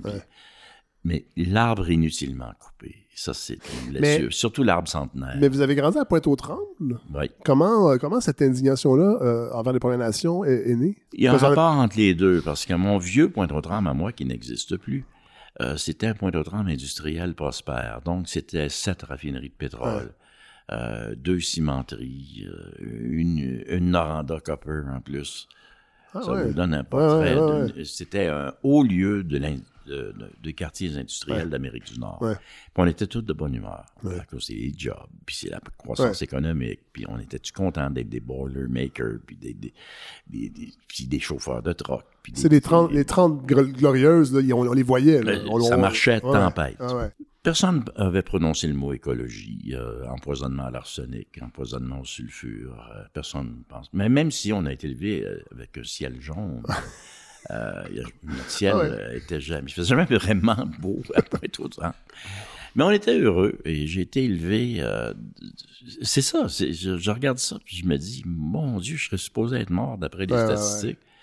Je suis pas mort, premièrement, mais surtout, j'ai été heureux. J'ai eu une enfance heureuse dans ce milieu-là. Mais c'était un milieu dur et urbain et industriel, donc très laid. Mais dans un milieu naturel très beau. Parce que Pointe-aux-Trembles, c'est un des plus belles, c'est un des plus, euh, c'est drôle, c'est un des plus beaux endroits de l'île de Montréal, sur la nature. Les îles, le fleuve, la rivière Assomption, la rivière des Prairies, l'archipel. Ah non, franchement, c'est beau.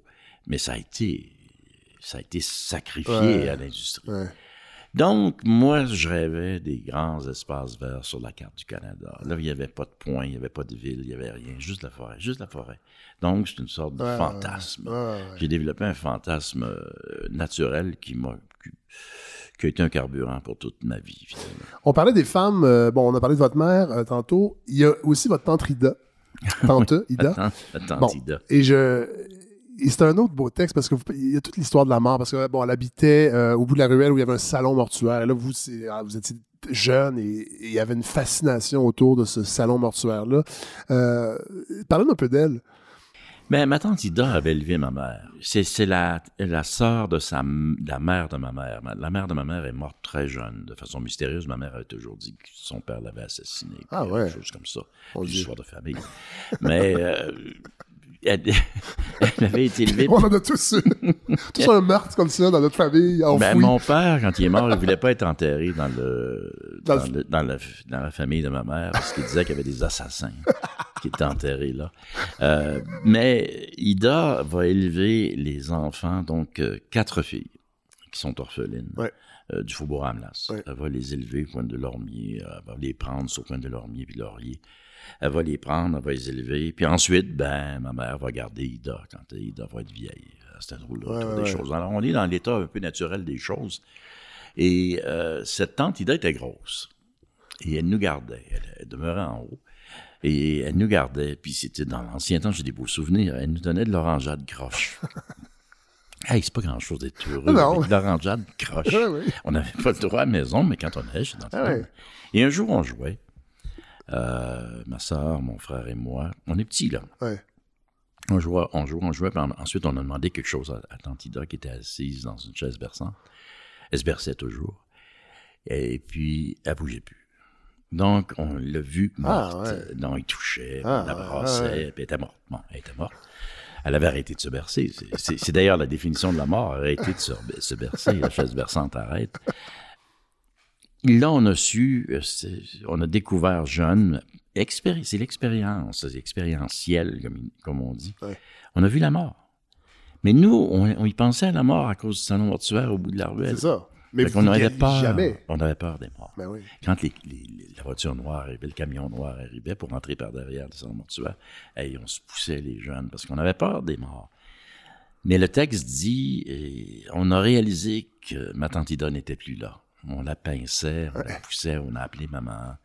Euh, puis elle est venue, puis ben, elle était adulte, elle a réalisé que la tante était morte. Mais nous, euh, alors après ça, on n'a plus eu peur des corbillards parce qu'on a su, c'est le texte Ouais, dit, qu'il on a dit, ouais, ça. qu'il n'y avait personne Ouais, dedans.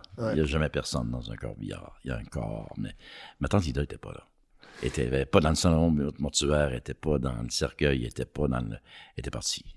Mais elle, elle flottait un peu. Peu. D'ailleurs, j'ai déjà écrit un texte sur les chaises berçantes dans un autre livre qui dit que le vieux et la vieille, ils se, elles- ils se bercent parce qu'ils prennent un élan pour ça, passer de l'autre côté. Ah ouais. Wow. Puis à un moment donné, quand ils passent, ça arrête. Euh, vous, vous parlez- quand vous parlez des femmes dans votre livre aussi, vous dites que sans elles, vous auriez probablement mal tourné. C'est-à-dire que, ça c'est très drôle, vous auriez fini en prison ou grand patron de quelque chose. Je, je suis très, très content que vous l'ayez attrapé. Ah ouais, hein? Parce que pour moi, c'est pareil. oui. Euh, oui, les femmes m'ont fabriqué, les femmes m'ont. Puis je le dis pas juste par convention pour être gentil. Euh, ma mère, bien sûr, Oui, qui est un oui. personnage que- même si elle était, si elle était méchante et désagréable, ma mère était le guide Ouais, parfait. ouais. À cause de lecture, à cause du respect pour. J'ai remarqué, parce que moi c'est mon cas aussi, c'est- souvent les femmes Ah oui. qui amènent les enfants vers la lecture. Oui, c'est très, très vrai. D'ailleurs, moi, je- mes, mes fans sont beaucoup, beaucoup les femmes Ouais. dans le- sur euh, des livres. Ensuite, euh, ben, je- je- très jeune, je, je suis tombé en amour avec une femme, Ginette Noël. Euh, une femme remarquable, tout simplement une femme remarquable. Puis il y en a beaucoup. Puis moi, je suis tellement bien tombé, j'aurais pu mal tomber, mais je suis tombé sur une femme extraordinaire qui m'a obligé à être discipliné. Euh, qui était une femme d'action, qui était une femme de production, qui était une femme, regarde, tu veux faire une thèse de maîtrise, tu n'en parleras pas pendant 25 ans, Ah c'est ouais, pas vrai. Tu vas la faire, Ouais, puis après ça, on en parlera. Donc, j'avais un pistolet Ah euh, sur moi. Euh, et tous les projets étaient comme ça. Ouais. On dit qu'on fait ça, on va faire ça. Ouais, Et euh, on s'est beau- beaucoup aimé. On, s'est, euh, on a eu beaucoup de difficultés ensemble parce qu'on est des, des gens de 1968, là, mais parce que ça, a été des grandes tribulations comme couple. Mais on est passé au travers par amour. On est passé au travers de tout ça. Et puis Ginette est tombée malade. Je l'ai accompagnée sur une très très longue période euh, de sa maladie, c'était le cancer. Ouais. pas, euh, Ouais. Donc elle a eu cinq cancers Ah, ouais. euh, sur euh, 12 ans pour finalement y succomber. Mais elle était jeune, elle avait 46 ans. Ah. Et puis j'ai eu une grande grande peine d'amour. J'ai perdu mon amour. Et, et je ne croyais. Donc, cette femme-là m'a tenu debout. Elle m'a Ouais. tenu droit. M'a donné un orgueil de fais ce que tu as à faire et fais-le. Ouais. Euh, Est-ce que vous aviez l'impression, quand elle vous a quitté, de, de perdre ce, ce- ce- cette, droite, cette droiture-là ou cette, cette discipline-là qu'elle vous apportait? J'étais désespéré, comme tout le monde, n'importe qui pourra témoigner comme je le fais. Ouais. Là, euh, quand on perd un grand amour, puis qu'on a fait, j'étais 27 ans avec cette femme-là. Ouais. Euh, on était en enfer ensemble, on était au ciel ensemble. Il n'y a rien qu'on n'a pas fait Ouais, ensemble. ouais. On a beaucoup voyagé, on a, on, a, fait- on a eu des projets. Et là, je l'avais perdu. Euh, Pendant trois ans, j'ai perdu la carte. Ah ouais. Totalement. Ah, j- je, je revois ça, là. J'avais 40. J'étais veuf à 47 ans. Et jusqu'à 50 ans, je sais pas ce que j'étais. Ah ouais. Euh, Puis je vous le dis pas. Non, non. Puis, euh, non, Je- non, je devine un peu. Puis tout le monde. Et je devine- pas en même temps. Non, mais exactement. tout le monde sait très bien. Ouais. C'était tout croche. Ouais, Et je me suis amené à 50 ans. Je, puis j'y croyais plus de toute façon. Je croyais plus à, à 50 ans la possibilité de refaire. À la suite. euh, à, ben, à la à suite, suite. Voilà. À une suite du monde. Mais elle est arrivée. Il faut avoir de l'espoir. Elle est arrivée. J'ai rencontré une femme. euh, euh, puis cette fois-là, une femme de lettres. Ma première, ma première femme était notaire. Ce- Celle-là était une femme de lettres. Marie-Christine. Ouais. Là, ça fait 22 ans que j'étais avec elle. Puis c'est une autre malade, là. Euh, c'est une littéraire folle, là. Puis qui me connaissait par la radio un peu. J'avais déjà commencé à faire de la radio à l'époque. Puis qui avait lu des livres, puis tout ça. Puis qui est devenue extrêmement exigeante avec moi. Puis qui est devenue une collaboratrice. Ouais. On travaillait ensemble. On était un couple. On, tra- mais on Ah, c'est le travaillait fun, ensemble. Puis on écrit ensemble. bien, ça, aussi. ouais. On a écrit des livres ensemble. Et euh, elle est, elle est formidable. Elle aussi me fabrique et m'a poussé beaucoup plus loin dans l'écriture, me pousse toujours beaucoup plus loin. T'es capable, t'es capable de faire plus. Ouais. Euh, fais attention, fais ci, fais ça. Bon, elle, elle analyse la radio, pas trop, mais Ouais. oui. Pas trop, mais oui. Et elle a tout- toute l'écriture aussi. Euh, Donc, elle devient une compagne extraordinaire, un complément à une compagne. Moi, j'y ai apporté beaucoup à elle, et elle m'a apporté beaucoup. C'est la définition d'un couple. Euh, tout à fait. C'est une très belle définition d'un couple. Voilà. Euh, évidemment, on parle de la mère, il faut parler de votre père, parce que dans le fond, la Chrysler Noire, c'était la voiture Il de était- fonction, on peut dire ça? Il était père. chauffeur privé. Ouais. Qui est un métier quand même peu usuel. Ben, il, il nous racontait toutes sortes de belles histoires euh, fantastiques quand il revenait, tu sais, qu'il avait conduit euh, Mickey Rooney, Ah ouais, ouais. des stars d'Hollywood. Ouais. Des politiciens aussi, j'imagine? Oui, oui, qui venaient à, Mo- à Montréal. Puis il y avait des grands patrons aussi qui il était un régulier. Ça, Ouais. Il était chauffeur privé, c'est pas compliqué. Et euh, il est devenu chauffeur de taxi, puis tout ça, mais c'est un chauffeur professionnel, de toute façon, mon père. Mais cette Euh, Est-ce voiture... que, est-ce que c'est parce que vous êtes, euh, vous, avez, vous êtes quelqu'un qui aimait beaucoup conduire, faire de la route, vous l'avez Oui. déjà dit. Est-ce que ça, vient de, de votre père, j'imagine? Moi, je pense que oui. Ouais. Je pourrais, je pourrais dire que oui. Je sais pas jusqu'à quel point ça se transmet, mais. Mais mon père était pas au long cours, distances. Non, non. Il était vraiment un urbain. Ouais, là, ouais, tu sais, il- ouais. il- Montréal, pour lui, Ah. C'était c'est son territoire. Quand on allait à New quand il partait pour aller à New York, c'était son grand plaisir en voiture automobile. Puis il arrivait à New York, il était meilleur que les New-Yorkais. il engueulait les New-Yorkais, il s'arrangeait dans le trafic. mais c'est intéressant parce que, ça vous m'amenez en fait où je voulais aller avec ça, c'est-à-dire que vous, le- vous le qualifiez de rêveur d'Amérique, ce qui Ouais. est très beau. Ouais, ouais. Euh, et que et je trouvais que c'est drôle parce qu'on a reçu Christian Dufour au début de cette saison-ci qui parlait comment les Québécois, dans le fond, étaient des gens qui avaient la difficulté à laisser aller le Québec parce qu'on se on se, on- le Canada, en fait, cette idée du Canada initial et de d'occuper ce territoire-là en Amérique est très présent, est comme, est comme présent dans bien des gens, même si tu vois que c'est même pas intellectualisé, ce qui fait qu'ils ont de la difficulté à se détacher de ça. Puis ça me faisait penser un peu à ça, cette idée de rêveur d'Amérique, qui, quelqu'un qui se trouvait bien dans cette dimension américaine. Oui. euh, Mais je ne sais pas si je l'ai bien compris. Non, non, mais c'est, non, mais ça. c'est en plein ça. C'est vrai, M. Dufour a raison aussi, mais il y a un grand déchirement dans notre identité Ouais, et dans Ouais. notre la définition de notre course historique. Ouais. On nous a habitués euh, bon, à croire que nous sommes les enfants de la vallée du Saint-Laurent. Nous sommes les enfants de, entre Gaspé et Montréal, Ah, tout, et Gatineau, tout se passe là.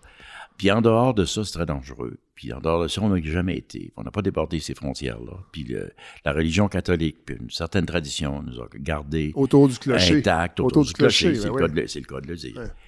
Or, l'histoire francophone de l'Amérique, notre histoire à nous, euh, est, contre- est complètement le contraire de Ben ça. oui. C'est-à-dire qu'il y a une très, très grande partie des francophones dans l'ancien temps qui ont quitté la vallée du Saint-Laurent et qui ont tenté la grande aventure américaine. Ils l'ont tenté, ils l'ont tenté de toutes les façons. Ils l'ont tenté en exploration, ils l'ont tenté pour faire fortune, ils l'ont tenté parce que ils voulaient pas avoir de curieux sur le dos, Ah ils l'ont tenté pour toutes les bonnes raisons, la liberté.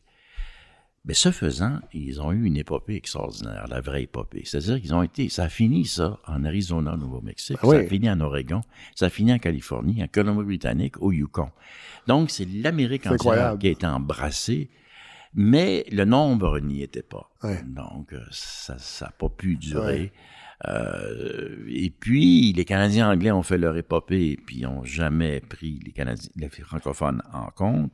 Et les Américains ont fait leur épopée, mais là, ça, c'est mal. Oh. Puis dans les Américains, ils inventent le cowboy, mais ils ne diront jamais que les premiers cowboys C'était- français. Ben oui, c'est ça. Euh, pas vrai. À cheval, avec des chapeaux. Il y a eu un film d'ailleurs, c'est pas Jean Godbout qui avait fait un film sur Will James? Oui, oui, sur Will James, qui, qui abordait cette Oui, question-là. oui. Qui abordait cette question-là, mais là, c'était un- une sorte d'imposture, Oui. quand même. Mais euh, au-delà de l'imposture, il y avait des vrais. Quand j'ai raconté à la radio l'histoire de Félix euh, Aubry, ce gars-là, Félix Aubry, qui est un gars de Louisville, le- le- Ouais. le- ici, durant Trompe-Souris, c'est un gars qui va aller à Saint-Louis et qui va devenir le plus grand convoyeur entre Saint-Louis et Santa Fe. Donc, c'est- il y avait des chevaux, Ouais. il y avait des mulets, il y avait des mules, puis il y avait un pistolet, puis il y avait un chapeau. On a toute sa représentation. Ouais. C'est un des plus grands ouvreurs de pistes de l'histoire d'Amérique du Nord. Il s'appelle FX François-Xavier Aubry, euh, ancêtre des cowboys, puis qui va mourir d'ailleurs dans un salon à Santa Fe, poignardé par un maudit Américain.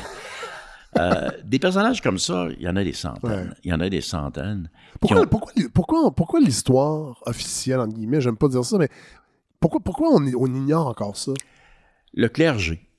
Le clergé nous a. On est encore dans l'héritage des histoires nationales du chanoine Grou. Ah ouais. D'ailleurs, on a des, des retours de Grou Oui. là, avec euh, toute l'idéologie de Mathieu Bock-Côté, Ben oui. de, de- de- de- de raconter ceci, de raconter cela. Euh, Cette espèce de, de, de, de, de, de- de Québec fantasmé. Ben oui, nous, nous étions, euh, nous avons été protégés, nous avions une société, nous avons toujours une société, nous avons une identité. Oui, on a une identité, mais laquelle? Et nous sommes très nord-américains. Alors, mon père faisait la preuve. Il n'aimait pas beaucoup les Canadiens anglais. Mon père, Ouais. euh, lui, tu lui disais, là, tu donnais une voiture, il n'avait pas idée d'aller à Toronto, Ouais, ça ne ouais. venait pas du tout à l'esprit. Lui, il s'en allait à New York. Ouais. Il s'en allait à New York, Ouais. il s'en allait à Washington. Euh, mon père était, ça aurait été à l'aise à Pittsburgh, à Cleveland, mais pas à Paris. Ouais, ouais. Donc, ni les Français, ni le colonialisme français ne le frappaient, euh, pas du tout. Il les Français, ils ne connaissaient pas. Ouais. Il était américain. D'ailleurs, j'ai un texte qui dit Mon père était un Américain.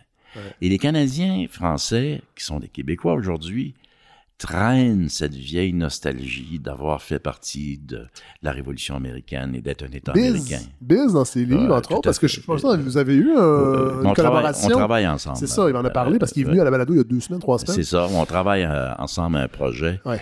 C'est très difficile. euh, je l'ai proposé souvent à Radio-Canada, à d'autres diffuseurs, euh, cette série. que, Ouais. euh, Il n'y a, pas- a de secret, c'est une série sur la road trip Ouais. euh, nord-américain francophone. Euh, les diffuseurs s'intéressent pas. Ils comprennent pas, je crois, euh, l'importance de la chose, la profondeur de la...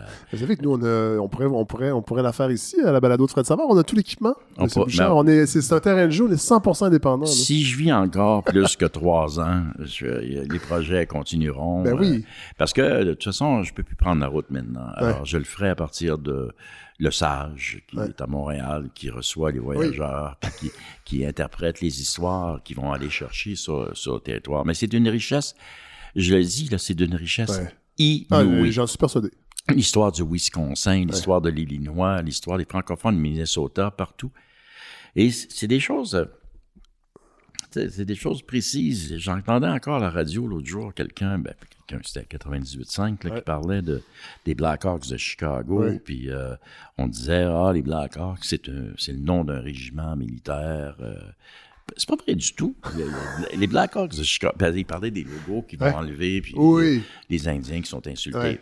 C'est le contraire, les Blackhawks de Chicago. Ils font honneur à Blackhawks, Ouais. qui est un personnage qui a vraiment existé, ouais. qui a fait la guerre à l'armée américaine dans la région de Chicago, qui a été exilé, euh, c'est-à-dire son peuple a été euh, massacré. Mais, mais cette tête, cette tête d'Indien-là, c'est une histoire, Ouais. c'est un personnage, c'est un monsieur. Puis je vais plus loin que ça. Si j'étais à RDS, je leur expliquerais que les Blue Blue Jacket est un personnage qui existait à Dans Columbus. Ben oui, ben oui. À Columbus. Ouais. C'est des Indiens, des chefs, qui, ont- qui se sont battus pour résister à la politique américaine de déplacement, de, de- d'exil et, et des choses comme ça. Donc, ça vient nous chercher dans tout ce qu'on connaît aujourd'hui. Conclusion, nous sommes des Nord-Américains. Notre français est nord-américain. Nous sommes des Nord-Américains. C'est dur pour un nationaliste dur de dire ça, parce qu'on veut être québécois. Ouais. être québécois, c'est Elle- pas... est spécifique, en fait. Mais c'est ça. veut- Détacher un peu de- du, du- du territoire. puis, puis c'est plate pour les autres, parce que c'est un débat très actuel, parce que quand Mme Bombardier dit les gens ne parlent plus euh, ceci, ils parlent plus Ouais. français, ben va faire un tour pendant 40 ans euh, pour aller vivre à Willow Bunch. Tu vas voir que tu vas peut-être avoir une coupe de termes en anglais. mais mais, mais, l'histoire de Willow Bunch en Saskatchewan, c'est francophone. Ouais. L'histoire du Minnesota, c'est francophone. Euh, mais qu'est-ce qui en advient, qu'est-ce qui va en advenir, là, on en, là, on n'en sait rien. Mais j'aurais travaillé beaucoup dans ma vie pour essayer de la ressortir, cette affaire-là. Ben moi je trouve moi je trouve ça fascinant parce que euh, bon euh, quand Christian Dufour est venu tu sais je suis pas je suis pas le plus moi je le voulais parce que parce que je trouvais ça intéressant. En fait son, son livre c'est sur la proportionnelle mais on est allé au-delà de ça parce qu'on a vraiment parlé du pouvoir de, de comment comment le, le- le- Québec francophone entre autres euh, négocie avec à sa capacité d'avoir du pouvoir dans ce continent. Et je trouvais très intéressant cette idée là parce qu'on on a de la misère à expliquer pourquoi le, le projet indépendantiste oui il y a eu deux, deux référendums perdants mais que cette, cette idée là s'effrite et je trouvais ça intéressant, l'idée de. ben, en tout cas, on a l'impression que c'est frite de Christian Dufour, que dans le fond, on n'a jamais été si souverainiste que ça. Puis on le voit bien avec le gouvernement de la CAQ qui, qui ramène un, un espèce de nationalisme fédéral, si on peut dire, et, et ça fonctionne. Mais on pourrait euh, renouveler l'idée de, de souveraineté en disant simplement, c'est vrai, il est vrai que dans l'histoire, le seuil critique politique a été atteint au Québec. Ouais. Depuis le début du 20e siècle, ça fait quand même 120 ans. De toute façon, depuis la Confédération, le Québec fait du trouble à tout le monde. Ce qui nous indique qu'il y a un petit volcan politique qui a Ouais. toujours été. Tu sais, le Saskatchewan, là, ça dérange pas grand monde. Non. Tu sais, le Non. premier ministre du Saskatchewan dans l'histoire du Canada, là, ça n'a pas fait beaucoup de dossiers. Non, non, non. Mais si tu prends le Québec, là, moi, j'ai toujours aimé Duplessis pour ça. Il haïssait le fédéral. Ouais. Puis il se levait le matin, puis il se réveillait la nuit, comme l'expression dit, pour les haïr, pour leur donner du trouble. Donc, il disait au fédéral, ça sera pas facile, mon ami. Quand tu vas nous parler à moi, ça sera pas facile. On va parler des impôts, on va parler des juridictions, on va parler... Ouais. Donc, il y a toujours eu un foyer politique. Le, le Québec a, a eu le seuil critique pour générer des Un, politiciens... un levier, en fait. Oui, des politiciens francophones. Le Canada anglais réussit pas à produire de politiciens. Allez là me dire pourquoi. Ouais. C'est pas vrai qu'Andrew Scheer, Non, tu non. peux le sortir dehors là, pour le montrer au monde. C'est pas vrai. tu es obligé de le faire parce qu'il est là. Oui. Mais non. Tandis qu'au Québec, on les sort à pocheter les politiciens. Ben. Qu'ils soient bons, qu'ils soient mauvais. Des fois, on les aime, des fois, on les aime moins. Mais non, mais ça, c'est ça. Parlons- pas, euh, mais non, mais le métier de politicien. Oui, oui, tout à fait. Ah, c'est intéressant, ça. Robert Bourassa, c'était un politicien. Ah oui, oui, Tu- oui. Tu peux pas, il était pas un joueur Peut-être- de hockey, peut-être c'était pas un même. boulanger, c'était un politicien. Ouais. Il mangeait, il en respirait. Ouais. Et, et- et il était probablement plus nationaliste que bien des, na- Ouais. des nationalistes, Ouais. euh, Robert Bourassa. Mais ont- les, les premiers ministres du Québec ont toujours été des empêcheurs de... Bon, ça, c'est vrai. Ouais. Mais maintenant, sur quoi fonderais-tu un pareil pouvoir? Sur une identité particulière, etc. Mais moi, je trouve qu'à l'inverse, oui, l'identité particulière, c'est sûr, on parle français, pas besoin de démontrer. Ouais. T'as juste à parler. On sait bien que tu parles français. Euh, mais de dire, nous appartenons à l'Amérique. De Ouais. dire aux Américains, ben ouais, on jase, c'est le fun, on va faire un banquet, on va être chumé, chumé. Mais sais-tu, sais-tu que le premier maire de Los Angeles euh, était Canadien-Français de Montréal? Mais sais-tu qu'il y en a eu deux, Damien Marcheseau, puis il y en a eu un autre, Baudry? Euh, sais-tu que l'Oregon, ça a été fondé par mes ancêtres? On parlait français en Oregon. Sais-tu que si, puis là, tu finis plus, puis là, on est chumé, puis chumé. L'autre, il dit, ben, écoute, on est dans la même famille, finalement. C'est là qu'il faut aller, euh, je pense. Ça s'appelle l'ouverture. L'ouverture est nous déclarer qu'on a des, euh, pas des droits, mais qu'on a, on a des lettres de créance Ouais. nord-américaines. Euh, on parlait tantôt de l'époque de Duplessis, il y a votre climat familial, puis moi, il y, a, il y a quelque chose que je trouve intéressant aussi, c'est que vous dites euh, que vous avez été élevé dans la croyance religieuse, euh, en fait, dans un athéisme doux. C'est-à-dire que, et c'est une époque où le clergé était omniprésent, évidemment, mais pas chez vous, pas, pas, pas beaucoup, en fait. En fait, il n'était pas là. Du Mais euh, ma mère n'était pas une militante anti. Euh, elle n'était pas militante laïque, elle Ouais. n'était pas militante Non, non. euh, athée. Mais euh, il n'y avait pas de crucifix chez nous, il n'y avait pas de discours religieux chez nous. Il y avait même un anti-discours religieux parce que quand on apprenait le catéciste à l'école, Ah ouais. elle nous défaisait le À détricoter Elle ça détricotait soir. ça le soir en disant c'est pas vrai les enfants tout ça. Mais elle n'a jamais demandé qu'on soit dans une école particulière Ouais. ou qu'on on n'allait pas à messe puis c'est tout. Et puis, elle n'a pas, elle a- elle a pas contesté, mais on n'a jamais eu de tradition de culture religieuse à la maison. Mais il y a un des points qu'elle n'aimait pas de la religion catholique. Mais il y en avait deux. Elle n'aimait pas euh, l'hypocrisie financière de la religion Ouais, catholique, ouais, c'est-à-dire ouais. la, La- richesse concentrée du clergé. Elle n'aimait acheter des indulgences, permettre aux plus, aux plus Ben, nantis d'acheter des indulgences. C'est une business. Ben oui. C'est une business. là. Si au Vatican, il y a une banque du Vatican, puis il y a de l'argent là-dedans. bon. Euh, puis elle n'aimait pas non plus, euh, mais ça c'était un trait de la famille, elle n'aimait pas suivre les ordres de qui que ce soit. Donc, euh, d'être soumise à une autorité religieuse, déjà, elle, c'était- fini. Puis mon père, comme mon père était un anarchiste à sa manière, Ouais. fait que les deux ensemble formaient un couple euh, irrécupérable. Mais ça, j'imagine, c'était pas. J'ai l'impression que c'était pas très répandu. Des familles comme ça, mais en même temps, je me rappelle, je pense que c'est Fernand Dumont qui disait euh, que dans le fond, les Québécois n'étaient pas de grands croyants. On était attachés au rituel de la religion catholique, mais c'était pas une croyance qui était enracinée. C'est pour ça que la Révolution tranquille a balayé tout ça assez rapidement. Je sais pas jusqu'à quel point. C'est une hypothèse que moi je la suivrais, cette Ouais. hypothèse-là, je l'ex- l'examinerais. Parce que euh, parce que ça correspond tout à fait à ma jeunesse. Moi, Dieu, ça m'a jamais. euh, Ça m'a jamais. Je me suis jamais impressionné par Dieu, mais Ouais. Le rituel. J'allais à messe parce que c'était beau. Avant Ouais. à Vatican II. Parce que les prêtres étaient déguisés de toutes sortes de façons. Ils étaient mauves, ils étaient jaunes, ils étaient, c'était beau. Puis ils parlaient dans une langue qu'on comprenait pas. Qui était le latin. Puis il y avait un orgue, Ouais. l'orgue qui- Ah ouais. une orgue qui jouait. Ouais. Alors on entendait l'orgue, le latin, l'encens. On Ah pouvait pas, puis l'église, on pouvait pas être insensible à ça. Mais l'hypothèse est forte. euh, de, mais, euh, il faudrait voir. Oui. était on n'était peut-être pas si euh, croyants que ça, après tout. Mais ma mère était pas toute seule là, dans sa famille. Euh, puis il devait y avoir d'autres femmes comme ça qui ont mené ça. Mais on n'en a jamais parlé, évidemment, parce que c'est la honte nationale Ouais. d'avoir des athées en Ben oui. 1950. Ben oui. Euh, bon, moi, j'ai déjà parlé un peu. Je, je tente de méditer sur une base régulière, euh, régulière et cultiver le moment présent. Et il y a, il y a des- il y a des- un texte, ben, je pense que c'est deux textes, mais Face de rat. Le texte Face de rat qui parle d'acceptation, en fait. Et moi, ça m'a interpellé par rapport à ça, à la le lâcher prise, la méditation. Euh, et dans le fond, le texte, vous vous rappelez les, les- les noms que vous vous donniez dans la cour d'école. Et je vais vous citer un extrait parce que c'est vraiment très beau. En tout cas, moi, j'ai trouvé. Et j'ai grandi, je suis devenu un homme et j'ai toujours appliqué la petite leçon apprise dans la cour d'école. Je me suis trouvé beau à toutes les étapes de ma vie. Mes amours, mes enfants et mes petits-enfants, mes terres et mon petit tracteur, la forêt boréale, l'orignal qui marche dans l'eau peu profonde d'un lac magnifique, le loup qui le poursuit, les arbres en automne, la route isolée, les sentiers dans le bois, chasseur et nu, troqueur sans jamais demander l'avis de quiconque. J'appellerais cela l'indulgence ontologique. Et je trouvais que l'indulgence ontologique, en tout cas, je trouvais que c'est un concept merveilleux qui est un peu l'espèce de version philosophique de la bienveillance. Tout à fait. Euh, tout à fait. C'est une définition de la bienveillance qui dit que. Bon, quand le texte, je pense, c'est celui-là ou un autre, peu importe. Euh, quand j'étais petit, moi, ma- ma- toutes mes tantes, ils me disaient que j'étais beau. Ma mère me disait, Ben, tu sais que ta mère, c'est suspect. C'est- correct. là. Ça va te le dire que t'es beau, même si t'es même. Mais euh, mes tantes le disaient, et tout ça. Puis, puis j'ai intégré cette idée que, que c'était à moi de décider. Puis l'école m'a confronté euh, à l'obstacle, c'est-à-dire que là, t'es plus beau dans le cours d'école. C'est des intimidateurs. Ouais. Et dans l'ancien temps, le mot n'existait même Non, pas. non. Personne s'en occupait. Tu que, arrange-toi, mon petit gars. Euh, fait que t'arrives d'une cour d'école, puis c'est le plus gros, puis c'est Ouais. le plus fort, puis c'est puis, ces, ces fameuses insultes. T'as t'as une face de cochon, t'as Ah une ouais. face de grenouille, t'as, tu- puis là, tu te fais dire le contraire de ce que tu t'es fait dire dans le cocon familial. C'est confrontant. C'est dur. Ouais.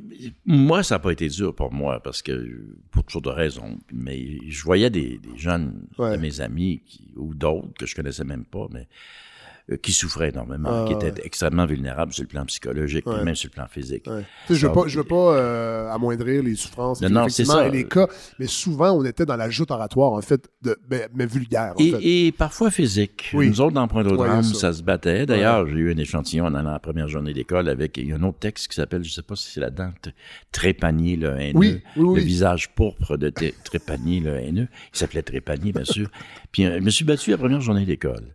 Et euh, puis j'ai reçu des coups de poing sur le visage, mais t'es des en- t'es tout petit, là. T'es tout petit. Mais pourquoi il a fait ça? Pourquoi il a fait ça? J'en sais rien. D'ailleurs, on était près de la quincaillerie La Tendresse. Autant, autant de violence à la quincaillerie La Tendresse. Euh, mais on se frappait euh, avec nos poings, mais les professeurs nous avertissaient parce qu'il y avait eu des- à Montréal un petit gars qui était mort, qui avait un coup sur la tempe, puis qui était mort le Euh, lendemain. ah ouais. Nous disaient, de pas, ils nous disaient aux autres de ne pas frapper la tempe. Ouais. Mais frapper- mais frapper, mais pas la tempe. pas la tempe. Euh, mais mais c'est un autre monde, c'est un monde préhistorique, évidemment. Mais c'est vrai que tout jeune, à la cour d'école, j'ai gagné ce, ce point qui m'a servi toute ma vie, c'est l'indulgence envers moi-même. Euh, ne, ne pas me demander trop à moi-même. Euh, puis de me trouver moi-même beau, ça c'est un conseil que je donne à tout le monde. Ouais. De ne pas attendre les autres, Non. parce que les autres, ils sont pas fiables. Ils sont de mauvaise foi quand ils te regardent. C'est toi qui décides ça. Et pour le reste, tu as une vie, tu n'en as qu'une seule. Ouais. Euh, donc, arrange-toi pour... Puis là-dedans, il y a On n'est pas loin du bouddhisme, là, d'une certaine façon. J'ai eu une conversation récente avec ma fille qui, a qui va avoir 19 ans, puis qui est très tendue actuellement, elle termine son cégep, elle s'en va en droit, puis elle travaille comme une folle, puis tout ça, puis j'arrête pas de lui dire, écoute, c'est pas la fin du monde, tu pourrais te reposer, puis écoute, respire par le nez, puis écoute, fais comme ton père. Puis moi, je suis un grand, grand praticien de la méditation depuis que je suis jeune. Ah ouais? Ben oui, depuis que je suis jeune, d'ailleurs. Donc... Euh, Ah, il y a encore aujourd'hui? Oui, oui, Ouais. je continue, je continue ça jusqu'à... Ouais. euh, Il y a des j'aimerais- périodes, je trouve ça difficile. J'aimerais bien mon- que mon dernier souffle soit Soit- mais souffle Ah méditatif. Après ça, c'est fini. Le gars, il est parti. Mais euh, j'ai toujours pratiqué ça. la lenteur, la respiration, l'introspection, euh, la poétique de mon fort intérieur, des choses comme ça. Moi, ça me fait du bien. Ouais. Tu sais, je pourrais le faire en prison à Bordeaux, je pourrais le faire euh, sur une banquise, je le fais dans un véhicule, je le fais. Mais autant, faut faire attention, là. Tu sais, c'est pas euh, le bouddhiste, que le visage. Non, non, non, non. Le, le- le nuage du bouddhisme peut flotter, mais à un moment donné, il vient noir, puis il tombe, Ouais. puis ça remonte, puis ça tombe. Moi, je, je, je- pleure souvent aussi. Autant je vais faire de la méditation, autant je vais pleurer. Ah ben, pas Puis-. Puis je m'arrange pour, je pour pleurer, tout- pleurer tout seul dans mon char. Parce que là, je suis dans mon automobile. Euh, pas de témoin, puis tout ça. Euh, ce qui veut dire que pour tout être humain sur Terre, depuis le début de l'humanité, la vie est aussi des obstacles, des défaites, des peines. En fait, il n'y a rien qui dure. A- puis c'est tough. Les bons moments ne durent pas, mais les mauvais non plus. Il ne faut pas l'oublier, ça. Donc, ce n'est pas un jardin de roses. Et la méditation n'est qu'une euh, relaxation euh, à, à- temps de tension. Euh, vous parlez de vieillesse aussi. Euh, je trouvais que c'est bon. Moi, je m'en viens tranquillement vers les eaux de la vieillesse. Je suis encore. euh, Euh, un- avons encore de très oui, bonnes années. oui, oui, tout à fait. Mais quand même, ça, ça commence à me. J'y pense plus que j'y pensais. Oui, oui, Et vrai. bon, vous avez des textes très intéressants euh, sur la vieillesse. En fait, vous dites euh, arrêtez de me dire que je suis jeune, c'est pas vrai. Euh, et, et là, vous parlez de l'idée de vieillir. Il n'est pas de millésime pour les humains. La jeunesse est très ancienne. Elle existe depuis toujours. Elle est au moins aussi ancienne que la vieillesse. Et je trouvais ça, en même, même que on pourrait dire que la jeunesse est plus vieille que la vieillesse puisqu'elle est arrivée Ben en oui, premier. puisqu'elle euh, forcément est arrivée en premier. Bon, euh, j'ai l'impression qu'on est dans une époque, mais je n'ai pas l'impression, j'en suis certain, où euh, ben, la vieillesse, évidemment, on le sait, c'est mal. C'est mal vécu. On a de la difficulté avec les vieux. Euh, on a de la difficulté avec le, les- le- le fait de vieillir. Euh, et je trouve que dans votre livre, il y a une réflexion vraiment intéressante sur euh, les vétérans de la conscience, les vieux, la- la- la- la- ce que ça peut nous apporter. Euh, J'imagine que vous le remarquez aussi parce que vous êtes dans cet âge-là de la vieillesse. Il y a. euh, elle est inévitable, la vieillesse. Donc, on a, on a beau. Sais, on m'a déjà demandé ce que je pensais de la jeunesse d'aujourd'hui. Je, je pense toujours la même chose. Les jeunes sont toujours des vieux en puissance. Ben oui. Ils deviendront vieux. Euh, et et la- les données, les cartes ne vont pas changer. La vieillesse, c'est une série de deuils. Ouais. Euh, c'est bien plate. Oui. Euh, c'est vraiment pas le fun. Je peux, je peux en témoigner. Puis combien des milliers de personnes peuvent en témoigner? Parce que c'est des deuils de fonction physique d'abord. Tu n'as plus la même station debout. Tu n'as plus euh, les mêmes genoux. Tu n'as plus les mêmes, la même énergie. Tu n'as plus la même vivacité physique. Ouais. Tu sais, à 40 ans, tu vas tomber, tu te relèves, il ne s'est rien passé. Ouais. Euh, à 60, mais moi, mon âge tombé, c'est un drame. ben, j'ai de la misère à me Ah relever. ah ouais. Euh, J'étudie tout ça, ça ne marche pas, là, je suis pas supposé tomber. ça, c'est physique. Donc, puis tu perds ta force, puis tu perds ta vivacité, puis comme disait mon père, tu deviens vieux le jour où tu sais que si un bandit rentre dans la maison la nuit, tu pourras pas gagner. Là, t'es vieux en tabarnouche. Puis j'y pense, des fois, je me dis, là, s'il y a un vieux, s'il y, a un- Ouais. s'il y a un méchant qui rentre la nuit, avant, je me disais que, des- avant, je souhaitais qu'il en rentre un Pour, euh, pour euh, pour coltailler avec lui. passer ma, ma, ma colère sur le monde. Il aurait mangé C'est jamais, c'est jamais arrivé? Tout le monde... Non, c'est jamais arrivé. Mais si c'était arrivé... On lance un appel? Non, là, il est trop tard. Ne visitez plus le vieux, il ne peut plus se défendre. Quand, le, pour un homme, là, je parle du point de vue d'un homme, Oui. euh, l'homme qui peut plus se défendre, euh, c'est qu'il fait deuil de, il fait deuil de sa générosité physique ou même de sa force physique. Sur le plan psychique, là, la joute est encore euh, plus vicieuse. Ah oui? Dans le sens que si tu peux garder ta tête, t'es content. Oui. Euh, puis t'es heureux. Mais j'avais l'impression que c'était là l'avantage. En fait, c'est que l'accumulation d'expérience. Mais ça, c'est la combinaison parfaite. Ton corps peut te laisser tomber. Euh, Quelqu'un qui fait de la radio ou qui écrit des livres, il- tu sais, personne ne sait que quand j'écris Ouais. que je reste assis puis Ouais, je vais ouais. de me lever. Ouais. Il n'y a personne qui sait que je suis au micro, Ouais. que j'ai plus de jambes, puis que j'ai pas de station. Mais là, on le sait. hein. Vous nous Mais le dites. oui, mais- ben oui, ben oui, ben je le dis. Oui, je sais, dans- ben, tout à fait. Un peu partout, mais Ouais. la tête. Ouais. Alors ça, c'est une, autre angoisse. Et chez la femme et chez l'homme, Ouais. c'est la peur. Ben oui. Euh, la peur des pertes de mémoire, la peur de sénilité, la peur des fonctions cé- cérébrales. Et puis quand tu es vieux, tu deviens fragile en maudit. T'as oublié. Quand tu as 40 ans, tu as oublié tes clés, tu dis j'ai, trop bu d'alcool. Ouais. Mais quand tu as 80, tu as oublié tes clés, tu dis c'est parce que j'oublie mes clés. Ouais. Euh, et là, ah, ah, c'est dangereux. Moi, je suis chanceux. Je me compte chanceux dans tous mes malheurs. J'en ai beaucoup. Euh, j'ai ma tête. Ouais. Euh, et tant que je l'aurai, euh, je vais être bien content. Parce que l'immense tragédie du vieillissement, c'est sombrer dans l'oubli, c'est sombrer dans... C'est de perdre des... C'est de perdre... C'est vraiment cap- littéral. C'est pas dire sombrer dans l'oubli, les gens nous, nous oublient, c'est sombrer nous-mêmes dans, dans, l'oubli. L'oubli de nous-mêmes. Ben oui. Euh, et, et on sait que beaucoup de gens vivent ces tragédies euh, aujourd'hui. J'ai envie de, de- de vous utiliser, euh, d'utiliser votre sagesse parce qu'il y a beaucoup de textes sur la lecture. euh, dans la- il y a une partie complète qui s'appelle Lis ou meurt. Euh, moi, la lecture, c'est très important dans ma vie. C'est ma mère qui me l'a transmise. Euh, mais j'ai de la difficulté. Et là, je veux savoir, avec mon garçon, qui a 15 ans, euh, je l'ai amené à la grande bibliothèque très jeune. euh, j'ai- j'ai- J'aimerais qu'il soit un lecteur. Comment on fait pour transmettre le goût de la lecture? Beaucoup de gens se posent euh, cette question aujourd'hui en 2019. Ben, avec les écrans, avec le, le, le Ben présence oui, des euh, écrans, bon. avec la, la compétition. Euh, la compétition pour la fiction, la compétition pour l'imaginaire, la, la distraction des jeux, etc. Qu'est-ce que c'est que, que, que de lire?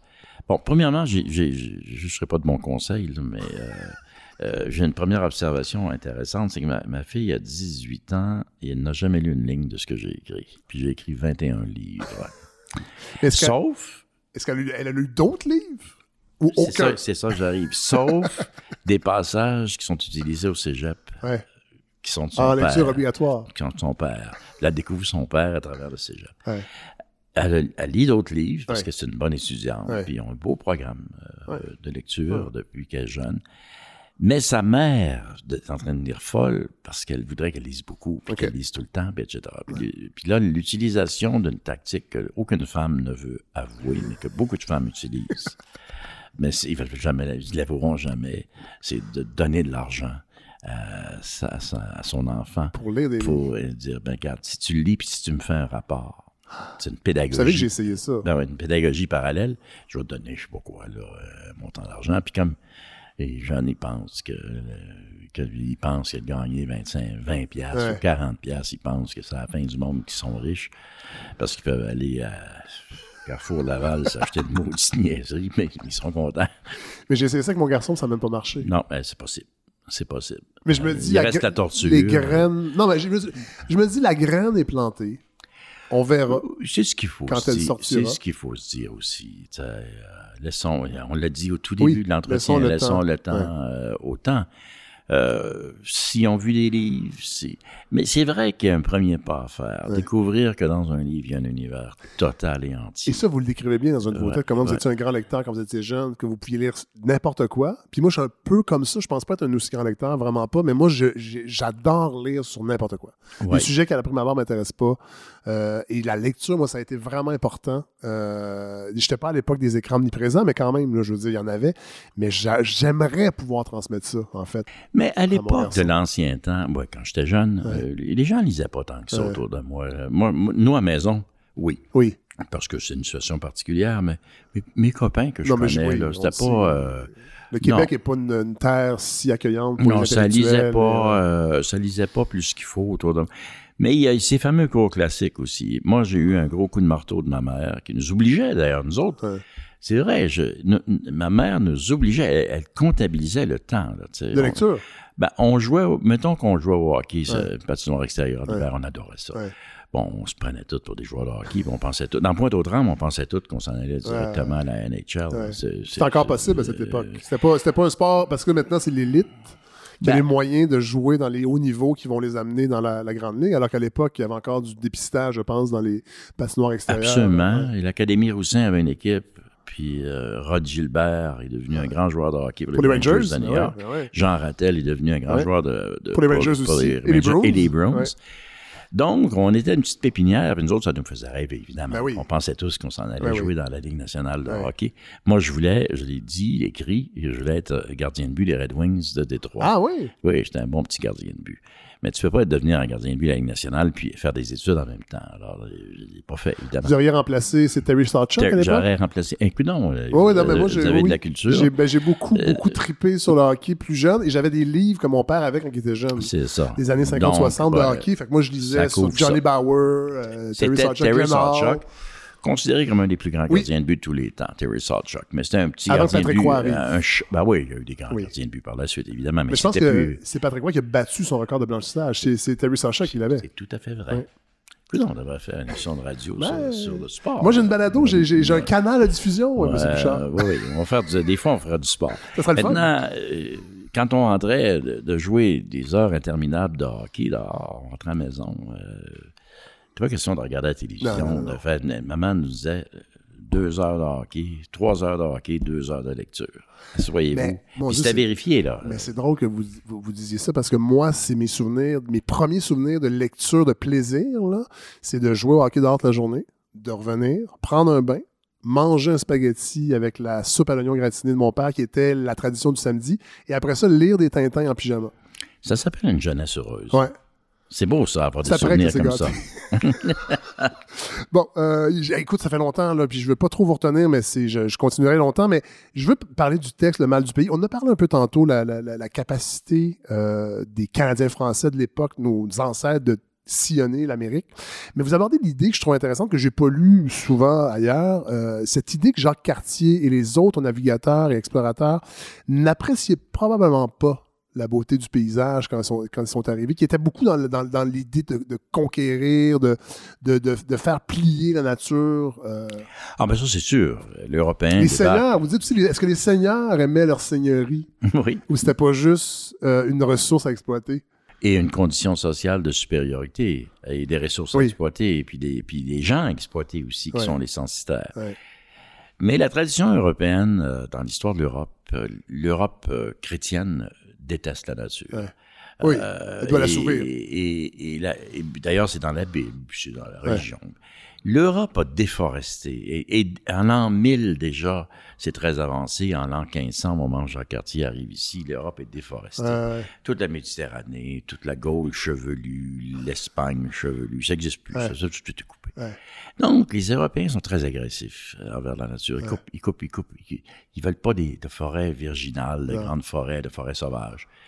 Ils arrivent ici, ils découvrent quelque chose qu'ils n'ont pas du tout, qu'ils n'ont jamais vu, et qui s'appelle les épinettes. Euh, c'est ça, c'est ça, exactement. C'est comme Richard Desjardins, il dit contre les maringouins, il me dit contre les aiguilles, l'épinettes qu'il y a au Québec. C'est sur un gros projet de recherche. Maintenant, ils n'aiment pas cet arbre.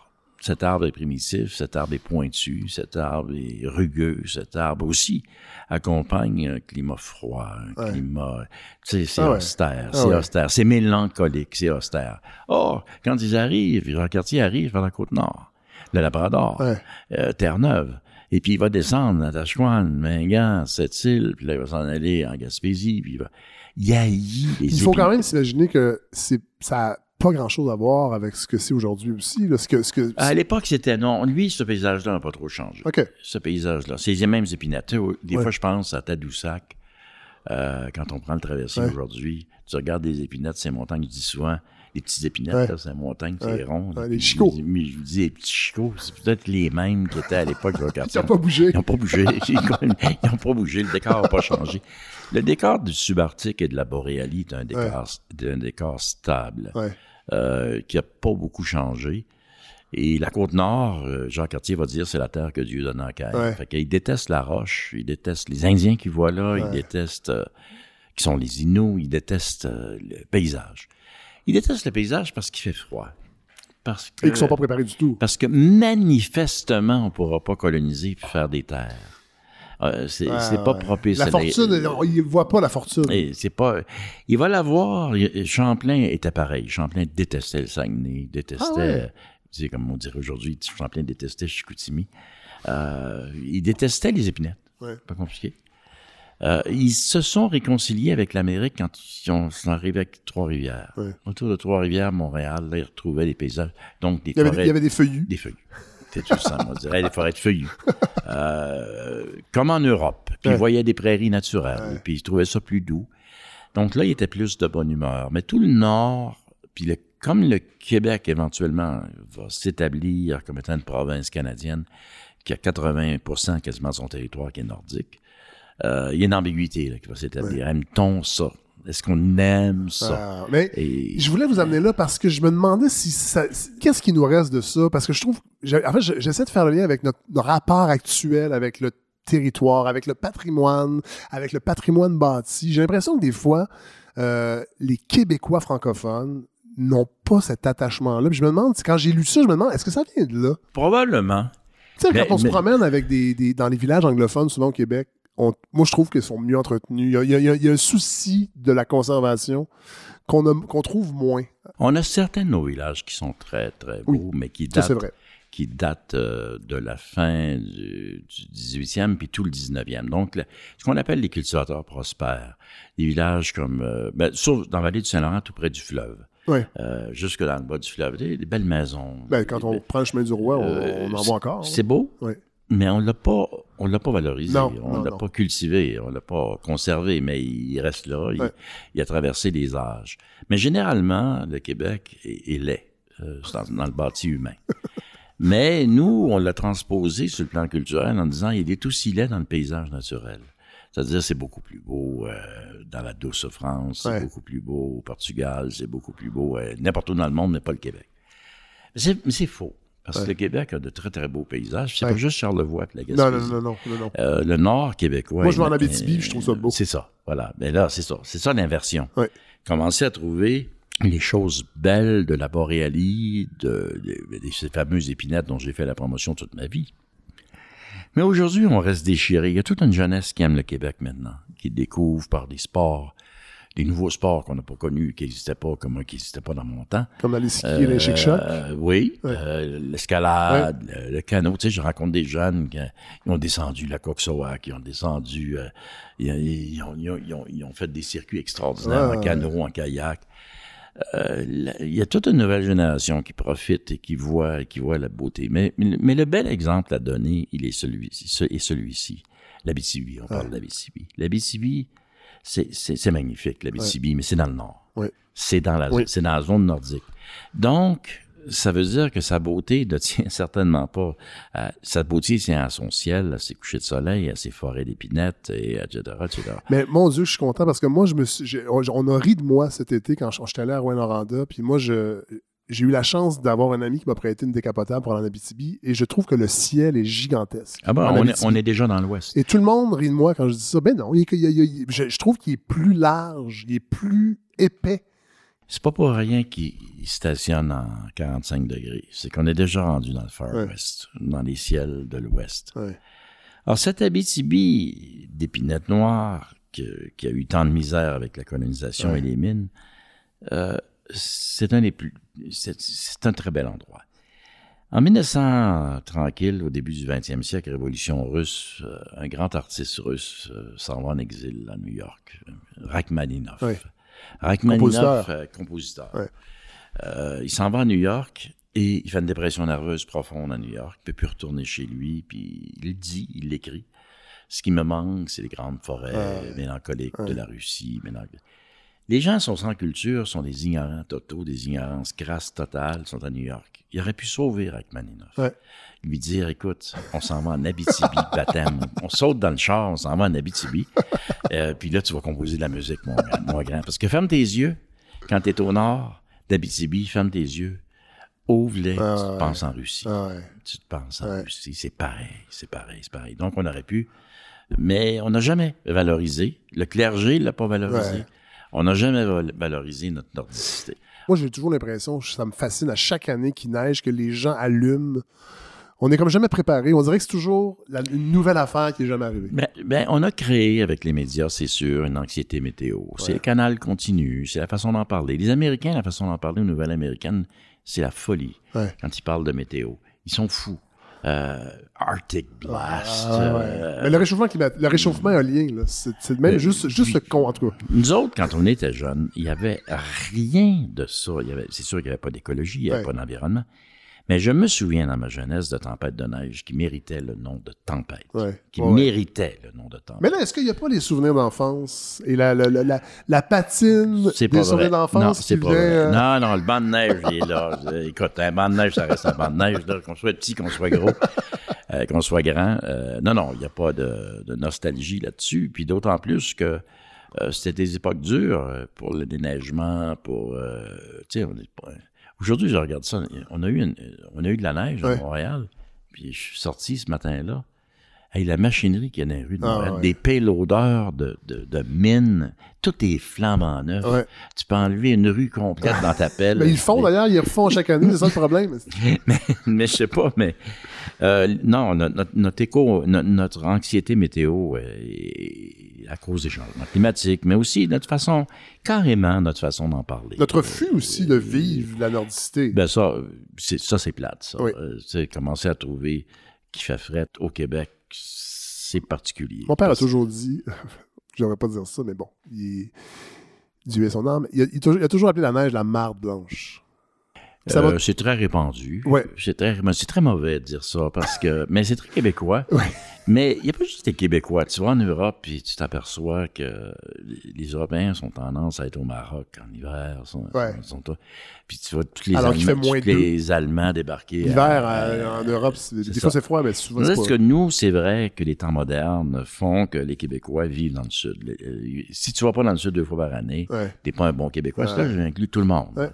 Euh, Sunwing peut s'acheter des avions en masse parce que... Grâce à ça. On descend dans le Grâce Sud. à, à cette impulsion mais, collective. Mais à force de faire ça, tu dévalorises ton propre pays. Euh, moi, je suis pas un économiste, mais sur le plan financier, euh, tu dépenses beaucoup d'argent dans le Sud, Ben oui. collectivement. Qui pourrait être investi en Abitibi. euh, qui pourrait être investi en Abitibi pour euh, développer un culte bouddhiste de l'épinette noire. Ben, je, je parle de nordicité parce que ça me, fait, ça me rappelle Bernard Arcan. Dans une ancienne vie, j'étais reporter pour une émission TV5 et je l'avais interviewé sur l'hiver, sur la nordicité, parce que j'avais décou- je l'avais découvert et, et votre travail et celui de Bernard Arcan dans euh, la série des, des lieux communs. Du pâté chinois et du baseball. euh, et j'avais envie de parler euh, du- de la thèse de doctorat de Bernard. J'aimais l'aimais beaucoup parce que je, vous faisiez de la radio ensemble, je pense, à l'époque. On a fait beaucoup de radio ensemble. ouais. D'ailleurs, les lieux communs, ça a duré des années, des années. Ouais. Moi, j'ai commencé la radio comme ça. Ouais. J'ai commencé en 92 en faisant des lieux communs avec Bernard Arcan. Donc, pour, pour, pour les auditeurs et auditrices qui s'en rappellent pas, c'était des réflexions, c'était un petit peu euh, clin d'œil euh, aux mythologies de. Euh, oui, oui, c'était de- Barthien. De, de Barthes, ouais, c'est ça. Euh, Donc, de, de réfléchir sur des, des, des, des lieux communs de la société, de la vie quotidienne de, de, de tous et chacun. Puis il y en a cinq publiés, Ouais. des livres comme ça. On a fait six ans, je pense, à, à la radio ensemble. Ensuite, on a beaucoup travaillé ensemble sur des expositions de musées. On travaillait souvent ensemble. Ouais. Et c'était le fun parce que lui, c'est un académicien. Ouais. Euh, c'est un savant. Euh, c'est un docteur de Cambridge. Mais vous aussi, en docteur. Ah ouais, moi, je suis docteur aussi, Oui. bien sûr. Docteur de McGill. mais- mais pourquoi il était, il était plus que vous? Oui, moi, Oui? je j'ai jamais été un académicien. Moi, j'ai jamais été capable de rester euh, dans le- de, de demeurer dans le cadre conventionnel de l'académie. Ouais. Une manière de dire que je raconte n'importe quoi. Et les lieux communs, c'est ce qu'on faisait. Lui, Ouais. il était plus savant. Ouais. Moi, j'étais le plus poète. Et on tournait autour de n'importe quel sujet, d'ailleurs. On, a- on a fait tellement de sujets. Mais. Bernard, pour ce qui est de sa thèse, Oui, parce que bon, je, on- je parle de ça, c'est les, ça- ça- les, les Cuivas les Cuivas, qui c'est c'est un petit peuple de chasseurs oui, en Amérique du euh, Sud. d'Amérique du Sud. Et dans le fond, c'est sa thèse de doctorat à l'époque qui a jamais été publiée, qui disait Ah, à un moment donné, je vais le faire. Je... qui était même sous-clé. Ah ouais, à ce point-là. que, ne devienne jamais public. Pour des raisons très politico-réalistes. Ah oui. euh, ben, on est revenu à ça si Bernard était vivant encore, parce, Ouais. parce qu'il est mort Oui. depuis euh, dix ans. Oui. On il, il- il- il- il pleurait toutes ces larmes de son corps, sachant que le Brésil a recommencé Oui. le, le harcèlement Oui. Euh, envers les chasseurs, Ouais. envers les petites populations Ouais. dans la jungle pour pouvoir les déplacer. Comment les Américains le faisaient pour les Indiens au Ouais. 19e siècle, c'est-à-dire, regarde, t'as plus de place. Nous autres, on coupe tout. On ouais. fait des grands champs, on, va faire des, des grandes On fait de l'extraction. Puis ouais. t'as pas de droit, puis je veux Ouais. pas te parler, puis euh, tu vas, tu- puis si tu t'obtempères pas, j'envoie l'armée, puis euh, etc. Bon. Euh, à l'époque, en Bolivie, euh, les colons tiraient les Indiens Oui. à vue. En fait, ils, ils utilisaient pour travailler un peu, puis quand ils étaient Oh, tannés. quand ils pouvaient les utiliser, ils utilisaient. Ouais. Mais s'ils n'obtempéraient pas, là, les, les rebelles, les délinquants, les gens qui voulaient pas, Ouais. euh, ils pouvaient les tirer à vue Ouais. en toute impunité Ouais. parce qu'ils étaient enregistrés dans aucun registre. Donc, le meurtre parfait dans la Ouais. société, c'est Ouais. quand tu as tué quelqu'un qui est enregistré nulle part. Ouais. Parce que le problème quand tu as tué quelqu'un, c'est sa carte de crédit, Ouais. c'est sa carte d'assurance sociale, c'est son Ouais. compte en banque. Maudit problème. Maudit problème. Mais euh, un Indien qui va, il n'y a pas ça. Non. Donc, il- sa mort n'est rapportée nulle part pour l'État. Et donc, Bernard, c'est sa thèse. Il s'en va vivre avec eux. Oui, oui. euh, Pendant euh, deux ans, c'est ça. Deux ans. Et, et c'était la grande époque des terrains en anthropologie. Ouais. Lui, il, était- il était étudiant de Cambridge. Il, il était béni des yeux, Bernard. D'abord, c'est, c'est un des trois frères Oui. Arcan, Denis, De Denis et Gabriel, Gabriel. ouais. Et lui, euh, il, vient, il est venu au monde dans un des plus beaux villages du euh, Québec, Deschambault. Ah On parlait de beaux, Oui, euh, de beaux villages, beaux euh, villages. Euh, il a été bien élevé euh, dans une bonne famille, Ah une bonne éducation. Et puis, il s'est ramassé en Angleterre, à Cambridge, pour faire un doctorat en anthropologie, c'est pas rien. Le livre, le livre l'explique. Il rencontre euh, Oui, il une en belle- amour, une oui. belle danoise, Oula Hoff, toute jeune. Et euh, puis qui va être sa femme pour toujours, Ouais. qui vit au Québec aujourd'hui, et qui a été la, l'instigatrice de de, publication, ouais, de la de- publi- de ouais. la publication de la thèse. Sa thèse a été sous-scellée pendant des, des décennies pour protéger les Quivers. Pour pas Ah oui, OK. oui, c'était- l'idée, c'était pour pas que le gouvernement là-bas ou les colons là-bas aient des cartes pour les localiser. Wow. Tu sais, il fallait pas qu'ils révèlent. Ouais. Oui, parce que c'est un, Euh, un peuple nomade. Nomade, semi-nomade. Aujourd'hui, je sais pas où ils en sont Ouais. rendus, mais à l'époque de Bernard, il était nomade. Ouais. Tu sais, c'est les gens là, que tu vois dans les vieux documentaires. Mais d'ailleurs, il existe. On peut le voir, le documentaire Ah, oui, de National oui. Geographic, et on voit Bernard avec oui, eux. oui, quand il était jeune. Oui, voilà. Ah, ça, c'est beau. Ben ça. ben oui, ben. Bernard, quand il était jeune. Ben oui. Mais tu sais, c'est des gens qui ont la coupe Beatles, avec des petits caches sexes, là, des, des flûtes empoisonnées, là, puis euh, qui, en- qui empoisonnent Tintin, qui s'en va euh, sur l'Orénoque. Euh, c'est c'est magnifique Ouais. parce que euh, là, Bernard, euh, il vulgarise sa thèse là-dedans. C'est intéressant, Ouais. tout ce qu'il ouais, raconte. et puis, euh, Comment ça a été difficile aussi? Comment il y a comment- oui, entre autres? Oui, c'était oui. difficile. Deux ans, là. Et puis, euh, la drogue, euh, c'est la société qui se drogue. Oui. Tu sais, ben, C'est intéressant de voir des sociétés traditionnelles qui, qui du samedi soir, regardent, tout, tout le village est complètement parti en même temps. Euh, la nourriture, euh, les croyances. euh, non, c'est beau, c'est Ouais. beau. C'est une, ethnographie tout à fait classique. Ouais. Les Euh, monsieur- Cuivas. Monsieur Bouchard, ce qui a été beau aussi, c'est c'est de nous avoir offert presque une heure, en fait, d'entrevue. Et là, je vous ai pris au mot. Euh, on va reparler. Vous allez revenir, on va parler de sport. On va se faire des épisodes sur le sport. Moi, j'aimerais ça. Le sport, pas le sport actuel, parce que je le suis moins. Êtes-vous encore un fan de. Parce que vous êtes un fan de football aussi, je pense. Oui, oui, oui, tout à fait. Je, je, oui, NFL, non. NFL le dimanche et. euh, Oui, oui, oui, je ah suis ouais, un ah, mais NFL. mon Dieu, on va euh, faire ça. non, j'étais un NFL Ah, oui. euh, depuis longtemps, depuis très, très, mais d'ailleurs depuis tellement longtemps, si on en parle, depuis le temps de Yves Les Tourneaux, qui Ah ouais, faisait Dieu, des matchs Ça, en noir et blanc. Oui, ben pas en noir et blanc, mais je me rappelle. Les Giants de New York. Radio-Canada faisait. Oui, oui, c'était en français. Il y avait Jean-Pierre Lebrun éventuellement qui l'a fait. C'est ça. On avait les, les Giants Ah de ouais, New York tout le temps. Parce serait moins intéressant cette année d'avoir les Giants. C'était dans la zone ben, depuis quelques années Oui. d'ailleurs. Mais euh, on n'avait pas. Mais j'ai vu l'industrie euh, devenir folle. Ouais. J'ai vu les expansions. J'ai vu ce que c'est devenu comme produit télévisuel. puis- Non, non, ça m'intéresse. Mais je trouve quand même que la. NFL. Ouais, mais moi, j'ai- malheureusement décroché du hockey. Moi, j'étais un gros fan des Nordiques quand j'étais jeune. Je rêvais, j'ai joué au hockey. Je... Ils sont tous pareils, les fans des Nordiques. Ils ont arrêté d'aimer le hockey. Ouais, quand ils sont partis. Mais moi, j'ai perdu les expos Mhm. et les Nordiques. J'ai du gros, Ça deux fait gros beaucoup, deuils. ça fait Deux. beaucoup. Alors là, je suis fan des Dolphins de Miami. Ah donc, oui. je les perdrai jamais. Pas chanceux. poches. Non, mais c'est pas grave. Pas chanceux. Mais moi, j'ai toujours aimé les underachievers, les, les petits.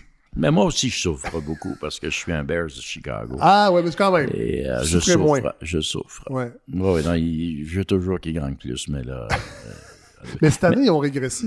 On pensait qu'avec Trubisky, ça allait. euh, mais non. là, ça régresse. Ah non, ils, ils- on- ils nous promettent, puis.